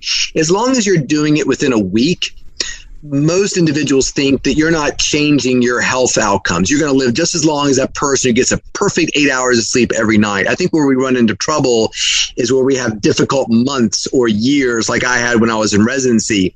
That's lost and gone forever. I cannot make that up. So the real question is, can you repay a sleep debt? I think yes. There's debate within the sleep community most people I think would say yes, you can. Then the real question becomes, okay, how long do I have to repay it before I get massive interest charges and late fees and stuff like that? Like that's really the question. And I would say a week, I feel very comfortable saying you can repay it within a week. If you're going to wait till the end of the month to make up for those, you know, sleepless, you know, this, those all nighters you pulled at the beginning of the month, I think you're going to hurt your body.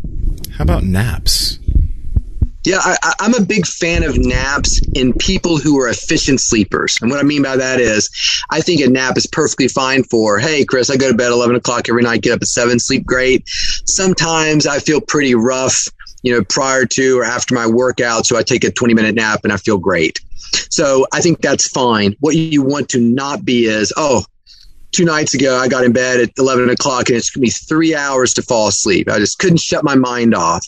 Got up, went to work, came home, took a three hour nap. No, you had the opportunity to sleep, but your brain decided not to use it, which is fine. But you don't let your brain off the hook. It's kind of, I got a son at the Naval Academy. You know, it's like, hey, Sarge, I'm going to meet up with you guys at lunchtime because I didn't sleep so well last night. That's not going to fly. No, no, no. 5 a.m., practice field doing push-ups and running and doing all that stuff. The, the morning is not going to change based upon what happened at night. So we want to maintain that structure. But if something outside of your control is taking away your sleep, a delayed flight, talking to your mom who needs to be consoled about something, you're having a fight with a partner, you know, some work related thing that you, that you would say, I would be sleeping now were it not for this thing. I think it's perfectly fine to use naps to sort of make up that sleep debt. What we want to be careful is I couldn't fall asleep till four o'clock in the morning. So I slept until noon and took a two hour nap, went to bed the next night, 11 o'clock, couldn't fall asleep. Of course you couldn't because you just woke up three hours ago. So you want to kind of hold the line with the schedule and trying to keep the napping earlier in the day and on a schedule. Like you have a time for your nap. My nap time is from one to two o'clock in the afternoon. I try to sleep in that little window for about 20 minutes. One final thing about napping is don't call it napping or sleeping, call it resting, especially if you have kids. Call it a rest time. Your job is every day from 12 to 1220 rest. Go into your office or your bedroom, close your eyes, turn the lights off, lie flat, set an alarm, and in 20 minutes, go about your day. If you fall asleep, great. If you don't, that's where the mindfulness, the relaxation, the breathing, whatever you like to do is so different. And I tell my athletes all the time, starting today, day one of training camp, your job is for 15 to 20 minutes every day rest. I promise you, even if you never fall asleep during that rest period, you will be a different athlete when the playoffs start. Mm. If you build in that little 15 minutes, 15 minutes, 50 every day, and it's amazing too how, you know, when I'm just dragging during a day, I'll take a little 15 or 20 minute break, close my eyes, and I think to myself, Dear God, I'm not falling asleep. I was so sleepy an hour ago, and here I have the opportunity to sleep, and I'm not. Let go of that expectation of sleep. Even if you just sit there and you know, you know, meditate, whatever you like to do, think about your celebrity crush or what you want to you know, do this weekend for fun. You know, when the 20 minutes are over and I go back to work, I feel great, even though I never really was unconscious or fell asleep. Like don't undervalue resting. I tell people all the time, success in fa- or failure in the bed has nothing to do with unconsciousness. Yeah. like the way that you're uh, instructing and the way that you're wording a lot of these things. You know, telling somebody to do 15 to 20 minutes and just rest is now uh, taking the anxiety away of, of whether they're worried about uh, actually falling asleep. Right. Um, and resting people- is under our control. If I told all four of you guys, lay down the floor and rest, you could do it. Right. If I said, okay, lay down the floor, go to sleep, you can't. And now you've got that performance anxiety, right? We don't want that when it comes to sleep. Resting is awesome there's a lot of rituals that people are practicing. There's a lot of instruction around sleep. And I think some people are like, man, I, I can't just, I can't do all that. So they, they brush all of it off and they don't try any of it. Um, are these things really useful for some folks, like to not watch TV an hour or two before bed, to uh, have you know uh, eaten your food two hours prior to bed, and uh, are these rituals like how effective are they, or is it just really dependent upon the person? I think it's probably dependent upon a person, but I think that you can comfortably say these rituals are helpful. And the ritual can be whatever you want it to be. Uh, we, we usually have dinner around seven. I'll watch a little TV. Then I help my wife give my son his bath. We read stories in his bed. Um, and then I like to read. Um, I'll check the news and then plug my phone up in the kitchen. And then I like to, you know, say some prayers. And then I talk to my wife a little bit more. And then we go to sleep. Like it doesn't really matter. Spray some lavender spray on my pillow or whatever. Like it doesn't really matter what it is as long as it's kind of s- scheduled and ritualistic. Because what happens is, as you're sitting there reading to your son, as you're taking your shower, as you're smelling lavender for the first time, all those are little indicators that sleep is coming. What you don't want is stress, stress. Oh my God, stress. Uh, we got to get the cars scheduled. We're going to drop them off tomorrow because they're getting service done. Okay, now time to sleep like that's that's not great you know like where you're you're stressful situations and then you just shut the laptop off and you hop into bed i mean some people can do it but i think it's nice to have sort of a wind down period i mean i you know we i shower in the evening we really pay attention to the lighting of our environment. We don't watch shows that are particularly stressful or upsetting, you know, water shortages, pandemic crisis. I like manifest the airplane that disappeared and reappeared five years later. Like that's that's that's my bag at night. You know, something like or Love Island or just something that's completely mm-hmm. not taxing my brain or making me upset in any way. And then, you know, really trying to create, you know, sort of a nice bedroom environment. I use lavender spray, which I think is awesome. Um, spray it on your pillow. When you travel, you spray it and then it kind of tricks your brain into thinking you're at home.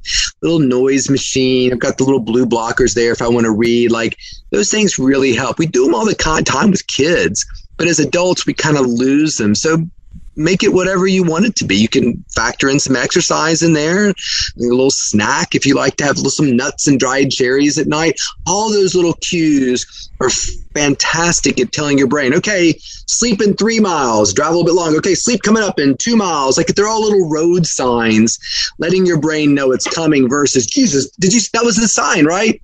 We just missed the exit, but there were no signs leading up to it. Now you're trying to figure out where the exit is and there's stress and get your car turned around. To, no, we want indications leading up to something. It's, it's, it's great for everything we do.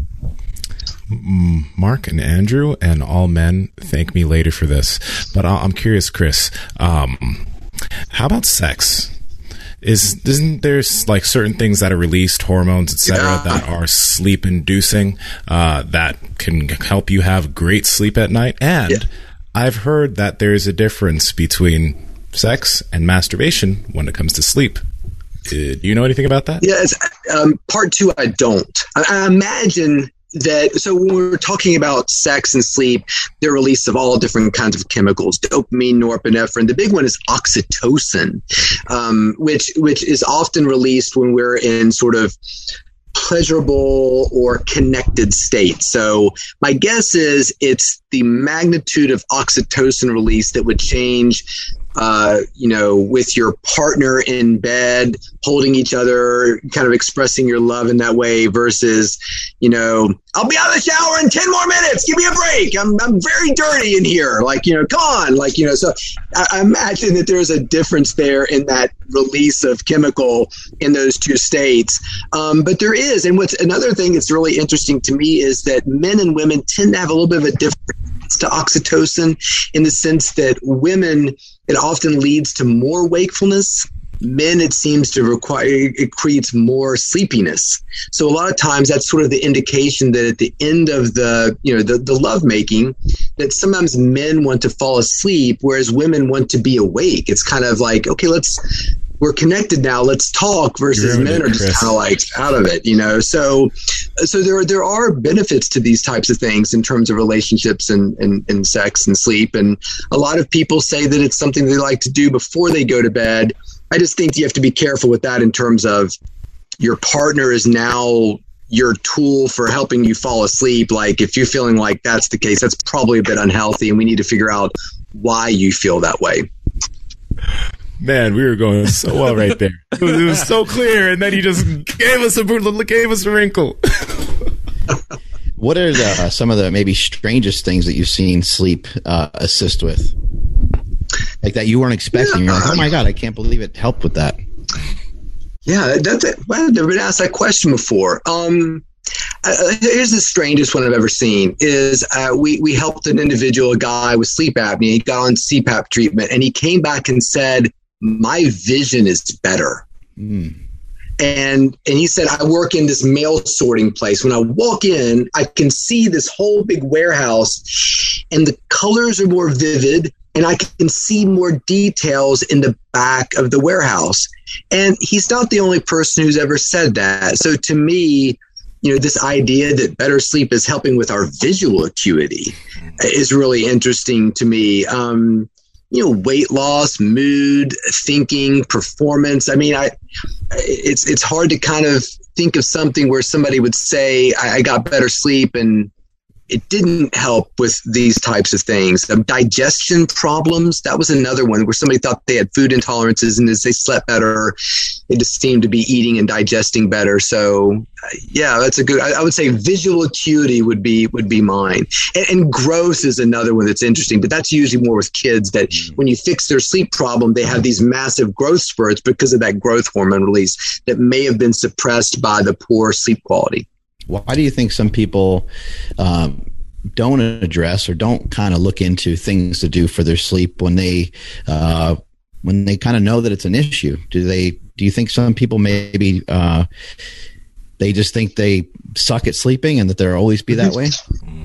I think a lot of people do think of sleep as a trait you know, that it's, you've got blue eyes, you're short, and you're a bad sleeper. Nothing you can do about that because your grandpa was a bad sleeper too. So I think that that trait is one thing. I think it's a conversation that doctors don't want to have. Okay, we got your blood pressure under control and your diabetes is okay and you really need to lose weight. I've got to get you to stop smoking. And that's our six minutes that I have to spend with you because I have to see my next patient because if I don't, I won't be able to keep the lights on this clinic. So for a doctor to say, so how's your sleep? That's another 20 minutes easy added on to the visit. They may not have the time for even if they have the motivation to want to help you which they probably don't in some ways or the expertise. So i think a lot of people just avoid it. They don't they don't talk about it because they don't want the answer um, so I think that a lot of times these things are dismissed um, by clinicians and doctors. Um, and but I think that you know podcasts like yours and books like Matt Walker's and things of that nature are sort of opening people's eyes to this idea of way back in the day you were a football player and you just you know drank alcohol and ate pork loins before you played and didn't really think much about it. But then some researchers down in Florida said, you know, if you pay attention to your hydration and your electrolytes, you can perform better, particularly in that fourth quarter. And so the University of Florida is doing it. It beat the hell out of you know Wake Forest or Georgia Tech, wherever they're playing that one game. And and they're like, oh my gosh, hydration is really important. And now everybody does it. I think we're in that kind of developmental stage with sleep where we've gone from we don't think about it to we think a lot about it and we wear rings and watches. And, and, so now people are starting to come around to the, oh, I can have wonderful outcomes if I just pay attention to it. And, and, and that's where we want to get good information out there where it's information and it's not taking advantage of people and really giving people an sense of empowerment that they can change something that maybe all their life they just thought they were just kind of a bad sleeper. We talk about that in this book that your sleep identity starts when you're a kid. You know, oh, Jeffrey's a bad sleeper, but his his brother Steve has always been a good sleeper. What does that even mean? And what is that based on? And how can we help to fix those types of things? Because maybe maybe he's not a bad sleeper. He just needs a little bit less sleep than his brother, but that to a parent looks like a bad sleeper because his brother goes right to sleep at night and he struggles a little bit. In fact, we, we see that all the time. you you, somebody just mentioned wife struggles to fall asleep, but you fall asleep fast. And so she's thinking, oh, I just wish I could be more like him. Well, maybe he's got the problem because he falls asleep so fast and, and you don't. You know, it's kind of like I want to be a good eater, like that guy over there eating food out of a trash can. No, no, no, no. That doesn't mean he's a good eater. That means he's starved for food to the point where he'll eat food out of a trash can. And so sometimes the person who always falls asleep watching TV at their kid's soccer game at work is so starved for sleep that that's the reason why he's a great sleeper. It's like my dad always says, I don't have sleep apnea. I could fall asleep on gravel. Yes, you do.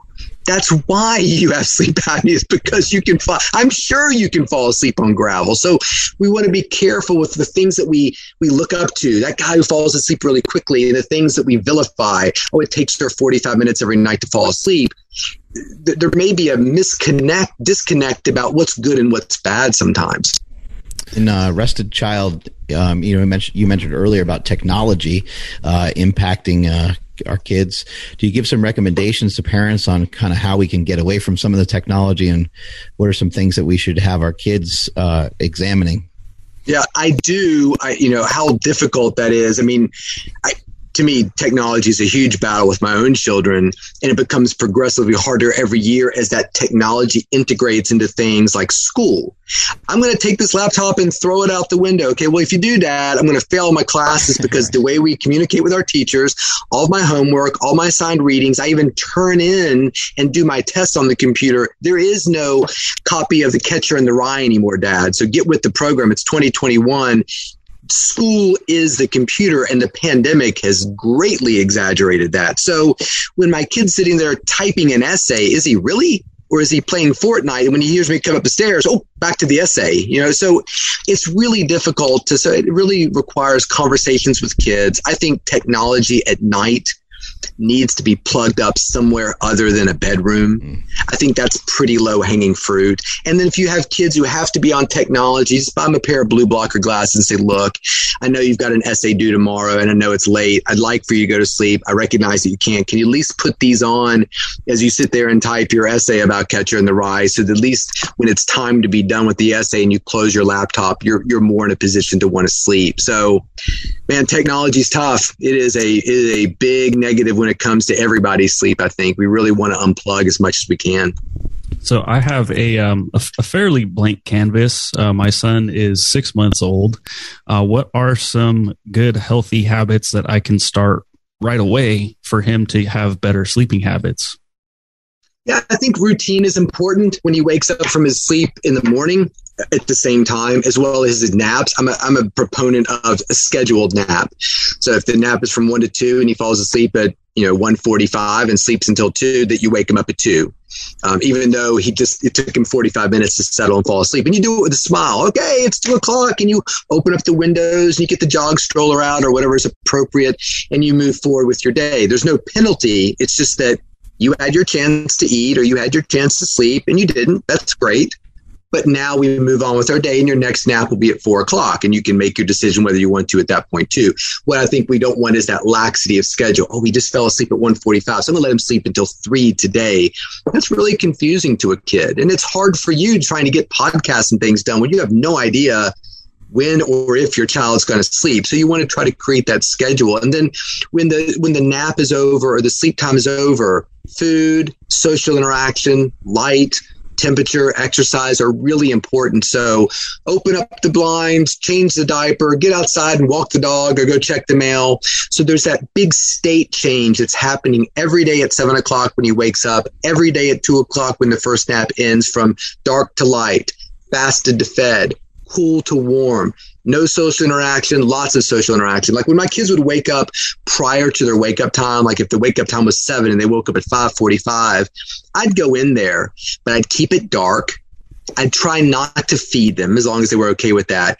And we really wouldn't do much. Like I had these like really boring toys and they would be like, daddy play. I'd be like kind of not really into the playing. I wasn't being mean about it, but just kind of like, I'm a little tired. So this is the level of play I do it. And then as soon as the wake up time happened, 7 a.m., lights on. Now we're super playing, crashing cars, and we're nursing or feeding. Like you want that change to happen, regardless of what they do. And very quickly, their brains will start to pick up on that. So to me, it's schedule and just watch out for the technology in their lives. It's ridiculous to think we can totally keep it out, but you know, have your designated Dora the Explorer time, or we like to watch, you know, Mr. Olympia. He's really into watching old Mr. Olympia competitions. Great. That's fun but just have a designated time for that. And when it's done, it's done. And I'm a big fan of reading, getting kids with books early on and allowing them to have those in their room. Hey, if you can't sleep, just turn on your light and look at your books. Um, you've got plenty of them here. Draw, draw daddy a picture or whatever. So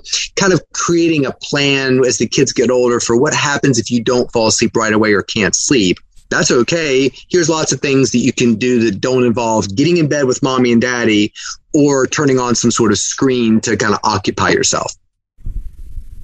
Yeah. You know, curious about this before um, just I'm, I'm curious about this because a lot of people, you know, sometimes people have a beer to wind down at night, or they'll have alcohol.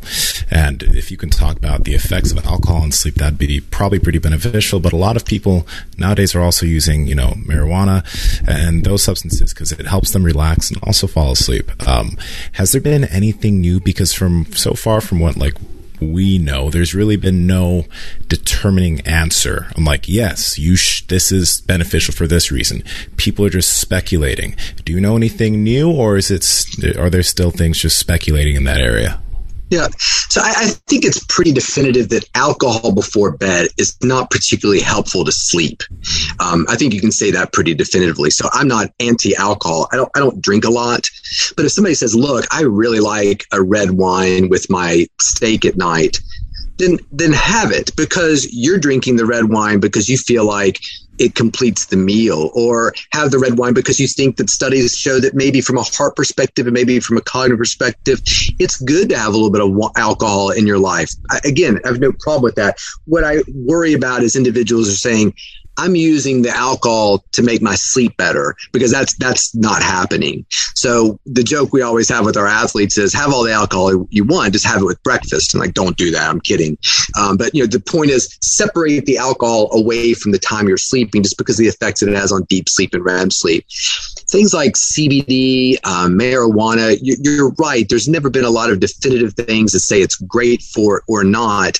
To me, it's more of let's take a step back and, and, and why are we using it? Well, I have trouble settling my mind and, and, shutting down at night. So I find that I fall asleep easier if I anesthetize myself with marijuana or whatever it is, Benadryl, Ambien, you know, trazodone, uh, whatever, you know, the uh, red wine. So to me, it's more about let's, let's, can we step back and figure out a way to address what's preventing you from sleeping rather than just trying to sedate it away? Like, okay, we can't figure out Michael Jackson, so we'll just have a surgeon go to his house and give him propofol at night and eventually kill him. Like, so I don't think anybody's going to kill themselves with CBD, but it's more of a, I'd rather try to figure out the underlying problem than trying to gloss over it with the drug that I guess you're going to take the rest of your life to fall asleep. Like, that doesn't really make any sense. It's kind of like I'm lifting, when I do a certain lift, I get some shoulder pain.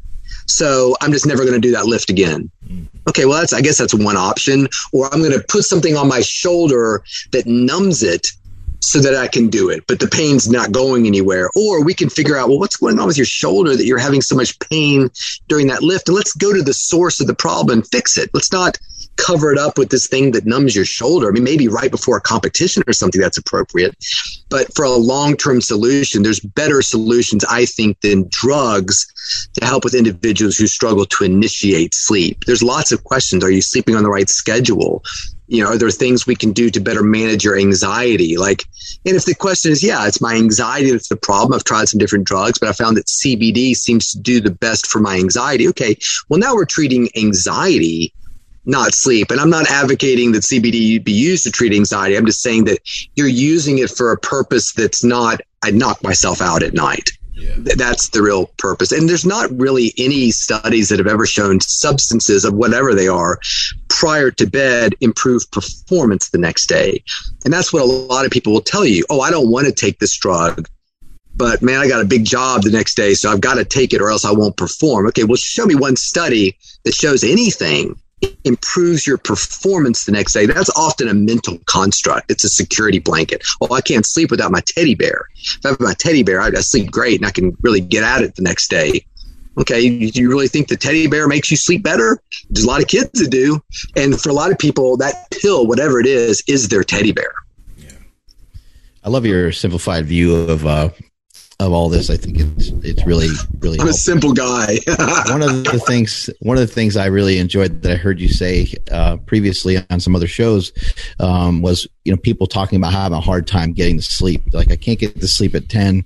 I lay in bed until uh, eleven, and then you were just like, well try going to sleep at 10 and 30 yeah i'm never hungry for lunch at 10 Right. But I am at noon. Like, okay, well, maybe noon's when you should head to the restaurant. You know what I mean? Like, it, it is interesting how people decide these things. And, so, yeah, it's just, and that's that, and that kind of capitalizes on that fear. Well, I'm scared to go to bed at 11. Like, I need my sleep because Matt said if I don't get it, I'll get dementia.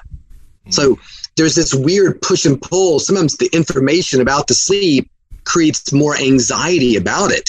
You know, oh my God, I had no idea that if I didn't sleep these terrible things would happen. So now you're going to bed and somebody's got a gun to your head. Fall asleep now or I'll shoot you. Like that's a tough situation to be in when you're trying to sleep.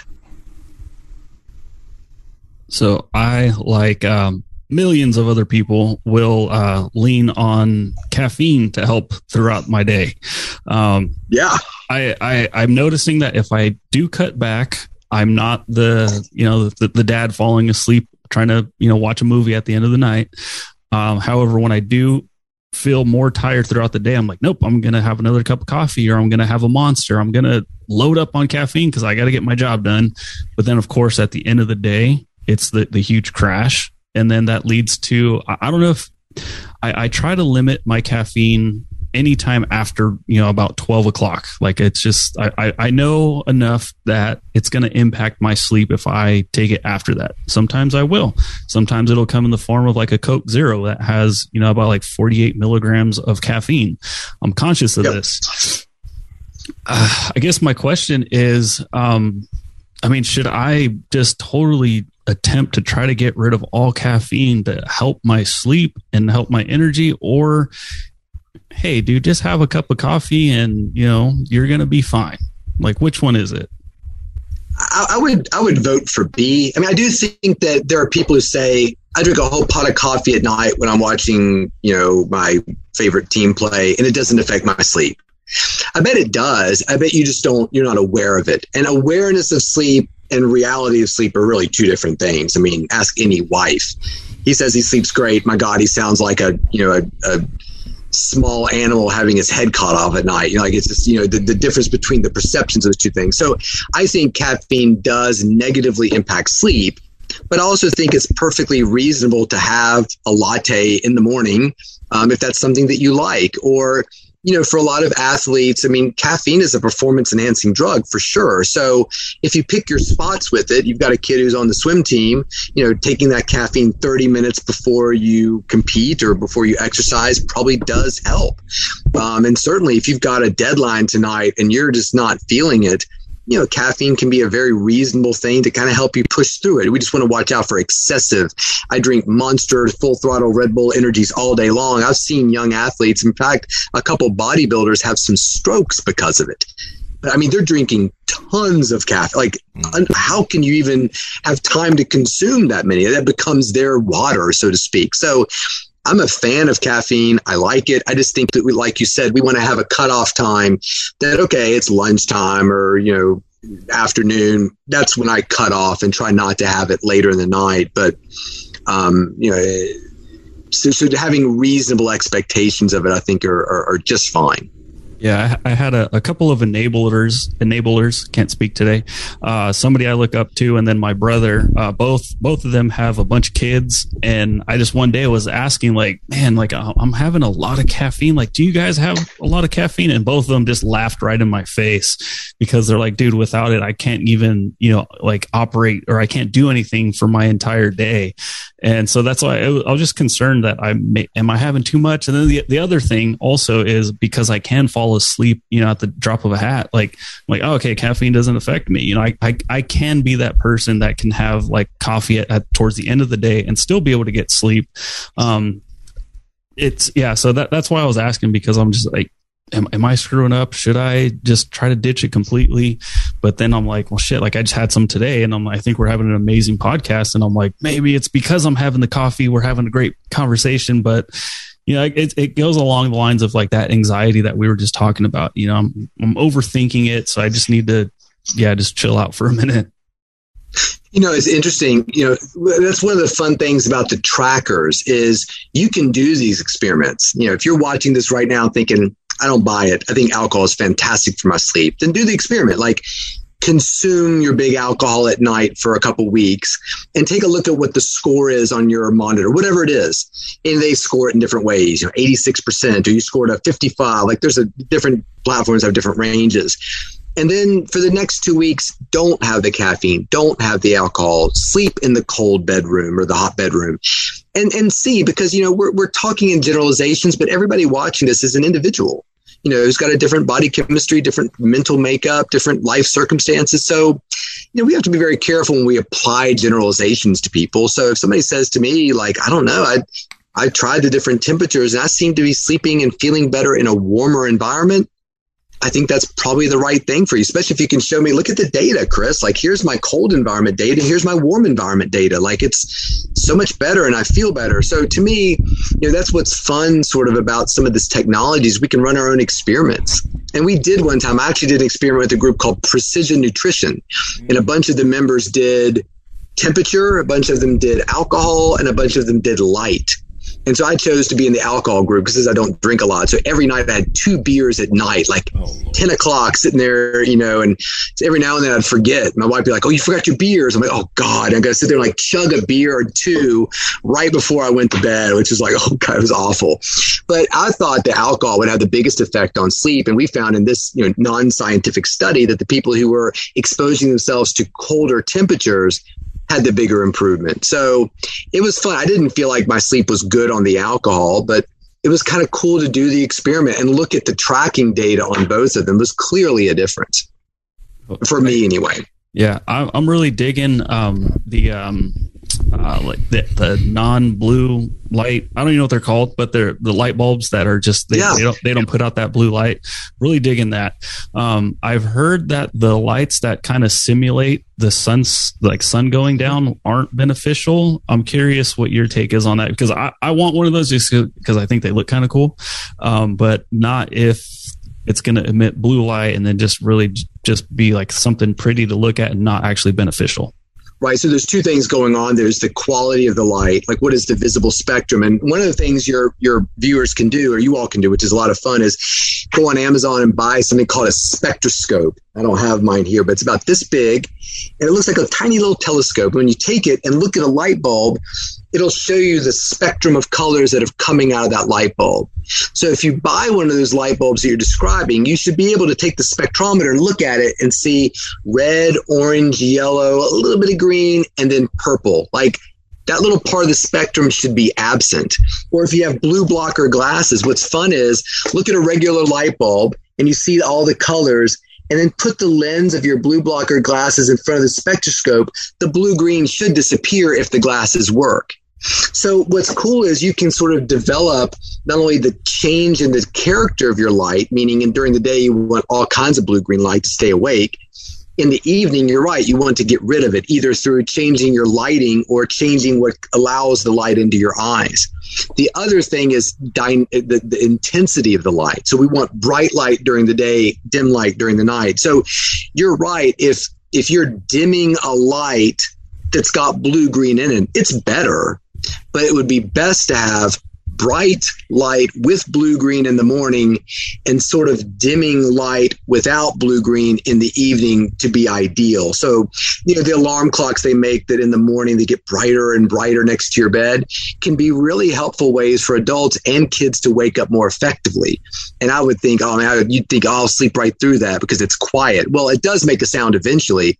It's amazing how many people wake up to light. Or I remember one time I was setting a bread machine to make bread every morning man, I don't think any alarm has ever woken me up better than the smell of like fresh bread coming into my bedroom. I'm like, oh god, like I just would wake up immediately, be like bread and butter now. Like so. Anyway, um, if you're if you're if you're carbs in, in, in the evening, that might not be the best thing if you're trying to avoid that. So I think all those things are great, but just keep in mind we can measure the intensity or the the, the frequency of our light with those little spectrometers. You can also get an app on your phone or buy on Amazon something called a a lux meter, where if you hold it up, it'll measure the amount of light in an environment.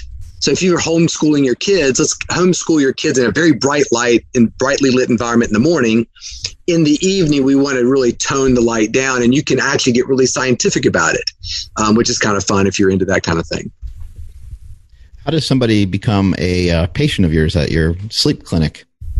Yeah, so uh, my my webpage is Cville Neuro and Sleep. Sleep. So it's C V I L L E N E U R O A N D S L E P or you can just type in Dr. Winter and sleep, and my guess is my clinic would come up. And since the pandemic, we're 100% telemedicine. So there are avenues for doing that. Now, I'm based in the state of Virginia, so we have to be careful about regulations that govern state to state. But a lot of those things have been suspended for the pandemic. So, you know, we can figure out if we're an appropriate person for you. And if we're not, we can find you somebody who's good who, who, who is, who's in your network or nearby where you live. What inspired you to write uh, Rested Child?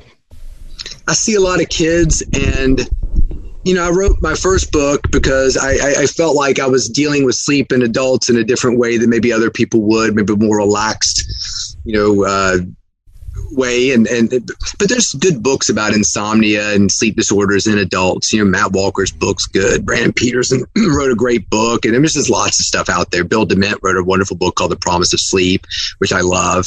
Um, but when you look at kids and sleep, there's a lot of books, but they're about how to get your baby to sleep through the night. Then once you're done, it's kind of like, okay, you're good until menopause. Well, you're not. Like, there's a lot of things happening in between getting your kid to sleep through the night and menopause if you've got a girl or, you know, whatever, retirement if you've got a boy, I guess. But, you know, to me, like, that was just a vacuum. Nobody was talking about these things. And they're the most, some of the most common conditions that doctors see in kids, and they're just missed or misdiagnosed all the time. And that coupled with the pandemic and getting ready to go back to school and early start times and kids being overscheduled, I just didn't feel like there was a great dialogue dialogue about that. So, uh, so I wrote the book, and it was a real passion project. I appreciate you giving it some light. Awesome. Yeah. Thank you so much for your time. Uh, where can people find you, uh, social media wise?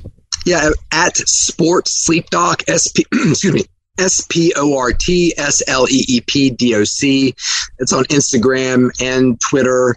Um, those I'm mostly active on Twitter, so S P O R T S L E P D O C. So we work with I work with a lot of professional sports organizations to help their athletes sleep and perform better. So that's where that came from. But I'm mainly a clinical doctor. I'm not not not even that huge of a fan of sports actually. I just love adjusting a baseball player's sleep and watching him hit more home runs. That's a lot of fun for me. Awesome. Thanks again. Have a great rest of your day. Hey, my pleasure, Thank you guys. You. Really appreciate it. That was awesome. Take Thank care. you so much. Hey, you all have a good day. You as well. Let me know when it. Let me know when it launches, and now we'll we'll promote it all over the place. Sounds Sick. good. Awesome. Absolutely. See you guys. See ya. I'm for us to get some sleep. Woo! That, that was, was good. so good. Holy yeah, shit! Yeah. I, I gotta get my. Him. What's up? I couldn't coax him on the uh, um, coitus question. Well, maybe I can edit it to where it's like he, just all the good stuff, and then none of that like That's why she wants to But talk. she'll be more awake. Ah, I'm joking. I'm joking. you just you just fall asleep before you know she can. Never mind. that was good. Yeah, he had a lot of great, uh, a lot of great insight, a lot of great information, and I think uh, one of the main things that I liked that he was talking about was like, yeah, investigate it, look into it, look into what's going on with your sleep, but uh, also, um, you know, maybe don't sweat it. There's only so much you can do about it. There's only so many things you can look at and investigate, and uh, just take a look at it and have a uh, an approach where you're you're trying to solve solutions kind of one thing at a time and over a period of time. I'm sure you'll uh, come up to you know something that is assisting you to, to sleep better than you were maybe in the past. Yeah, true. Like the big thing that I, I think that, I mean, we talked about in this episode, I, I really want people to think about is like, you know, all the habits that you have in terms of your food, your exercise, the times you get to sleep, the what you're doing at night, like how much you're on your phone, how much you're on your TV. If you do a lot of things like going out at night a lot, think about that. And then if you do have issues, maybe in terms of like mood disorders and stuff, maybe try to see if you can change some things as far as your daily habits because that might just be the thing, right? And then also both of you, when you guys are talking about not owning the problem, not saying I am depressed or I am this or I am that, and instead, you know, changing that outlook because that can change a lot of things as far as your belief is concerned. people are always looking for ways to get better ways to get have an edge and just the simplest thing is to i know everyone's against it and they don't want to listen to it but just don't bring your phone into your bedroom you know just just keep it out and uh I know people don't like that kind of dialogue when you tell them not to do something, but um, the urge to be on your phone, especially if you're a younger person um, or a computer, um, I think it's just too great. So even if those things are in your room during the day and you utilize them then, that sounds fine to me. But uh, later on in the day, I think it's a good idea. Um, I still talk to my kids often about you know putting their phones in the kitchen. They don't always listen to me, but it's a message that I just continue to to give to them. And um, you know, I notice sometimes, you know, if I wake up in the middle of the night and get some water or something like that, it might be like one in the morning, and I see like their you know their lights on in their room. You know, so it's just another distraction, and there's probably not a lot of great reasons to be up uh, until one in the morning. But you know, they're young, and hopefully they'll uh, you know learn learn from that over a period of time. But I think a lot of times these things are things that we are. He mentioned anxiety, right? And he mentioned um, how people are having a hard time sleeping. And he said one of the biggest destroyers of your sleep is anxiety. So if you're if you're choosing, what you are, you're choosing to stay up later than you should, watching TV or messing around on your phone, you're you are delivering more anxiety to your front door than you can handle each day. So, you know, just I just think it's good to have some awareness of these things and look at them, take some ownership, say, "Hey, I I need to look into making some changes and I want to see if these changes actually do anything and then give them a legitimate shot and see if they work. Yeah, Mark. Um, when it comes to like diet and nutrition, you you also don't like to um, take things away from people. You want to just give them more things to eat, so that way they don't feel like they have to give anything up. And what you said about the phones and giving that up, yeah, you're right. A lot of people don't want to do that. So what's something that we can replace, uh, just so that way somebody can be like, you know what, actually, that's actually I can probably do that. Like, let's start there. Yeah, just being a better human. I think that's some good motivation. Being, you know, having better decision making. I mean, just look at all the things that sleep impacts. Being healthier, having more energy, um, being more excited about stuff. Um, your decision making skills will be better. Most of the things in your life, um, may, maybe even everything. I think everything in your life will be a little easier if you're well rested. So, as boring as it is to say, hey, like you know, you got to treat this as being important, but I guess also look at things as as if are you actually all in or are you not? You know, is somebody actually a better person than you, or do you have the ability to rise up and maybe be similar to them, or to maybe be a, a much better version of yourself. My wife and I got talking about this yesterday because we went into the ocean. She's preparing for a um, uh, escape from Alcatraz swim coming up. Oh man, because she's fucking crazy person, and uh, she was like, "Man, I just I really hate the cold," and I was like, "I kind of I don't hate the cold, but I." don't really love cold water. Like I'm not going to necessarily just dive into cold water. Um, but I said, I wonder, like, if I went in first and just didn't care, didn't make any noise, and didn't show any emotion, if you would be able to do the same thing. And so that's what we did. I went into the water, and yeah, I wanted to scream a bunch of times, especially when the water hit my back and stuff like that. But um, I just went in. Uh, yeah, it felt cold. Um, but just having a mindset, I'm like, my mindset doesn't have some extra ability over your mindset like we're relatively, as humans, we're relatively similar. I know there's some massive differences between us, um, but there's also some insanely, uh, there, there's also an, an, insane amount of things that are are very similar. And then she was able to get in the water the same way. And so I think when we're thinking about sleep, if you're telling me I want to be a best selling author, um, and you you were coming to me for some reason for help with being an author, uh, you know, and you wanted uh, advice on your training and some other things, uh, sleep would be a place where I would start. And that would be a, something that you have to treat like everything else. All your other practices need to line up. If you have a specific goal, um, you need a, a lot of things to match up to get you to go towards that goal. And so sleep would be a massively important thing. People that claim they're all in on powerlifting, are all in on physique transformation, are all in on bodybuilding. If they're shortchanging their sleep, they're not looking into their sleep, they're not working on getting it better. I would just say you're not as interested as you thought you were. Yeah, absolutely. And there is a lot of easy stuff that people can do that were mentioned in this podcast. I mean, trying to get to sleep at the same time, but the temperature of your room, set that thermostat a little bit lower. Um, you know, see if you can get something to get get cooler sleep. That'll be really helpful for you. Um, so, yeah, just just that cold bed is legit too. Yep, yep. We're going to be trying out some stuff soon too, and hopefully, if, if it helps us out, we might be able to get some stuff for you guys also. But just you know, keep in mind, try to do everything you can from your nutrition to your exercise to your temperature to the light to your phones. Very simple things can massively change your life.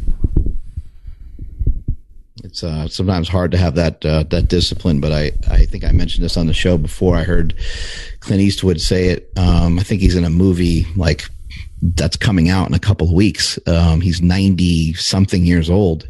Ooh. And uh, people asked him like how he got ahead, how he was able to be such a savage and how he's able to. he just said, I work eight hours a day.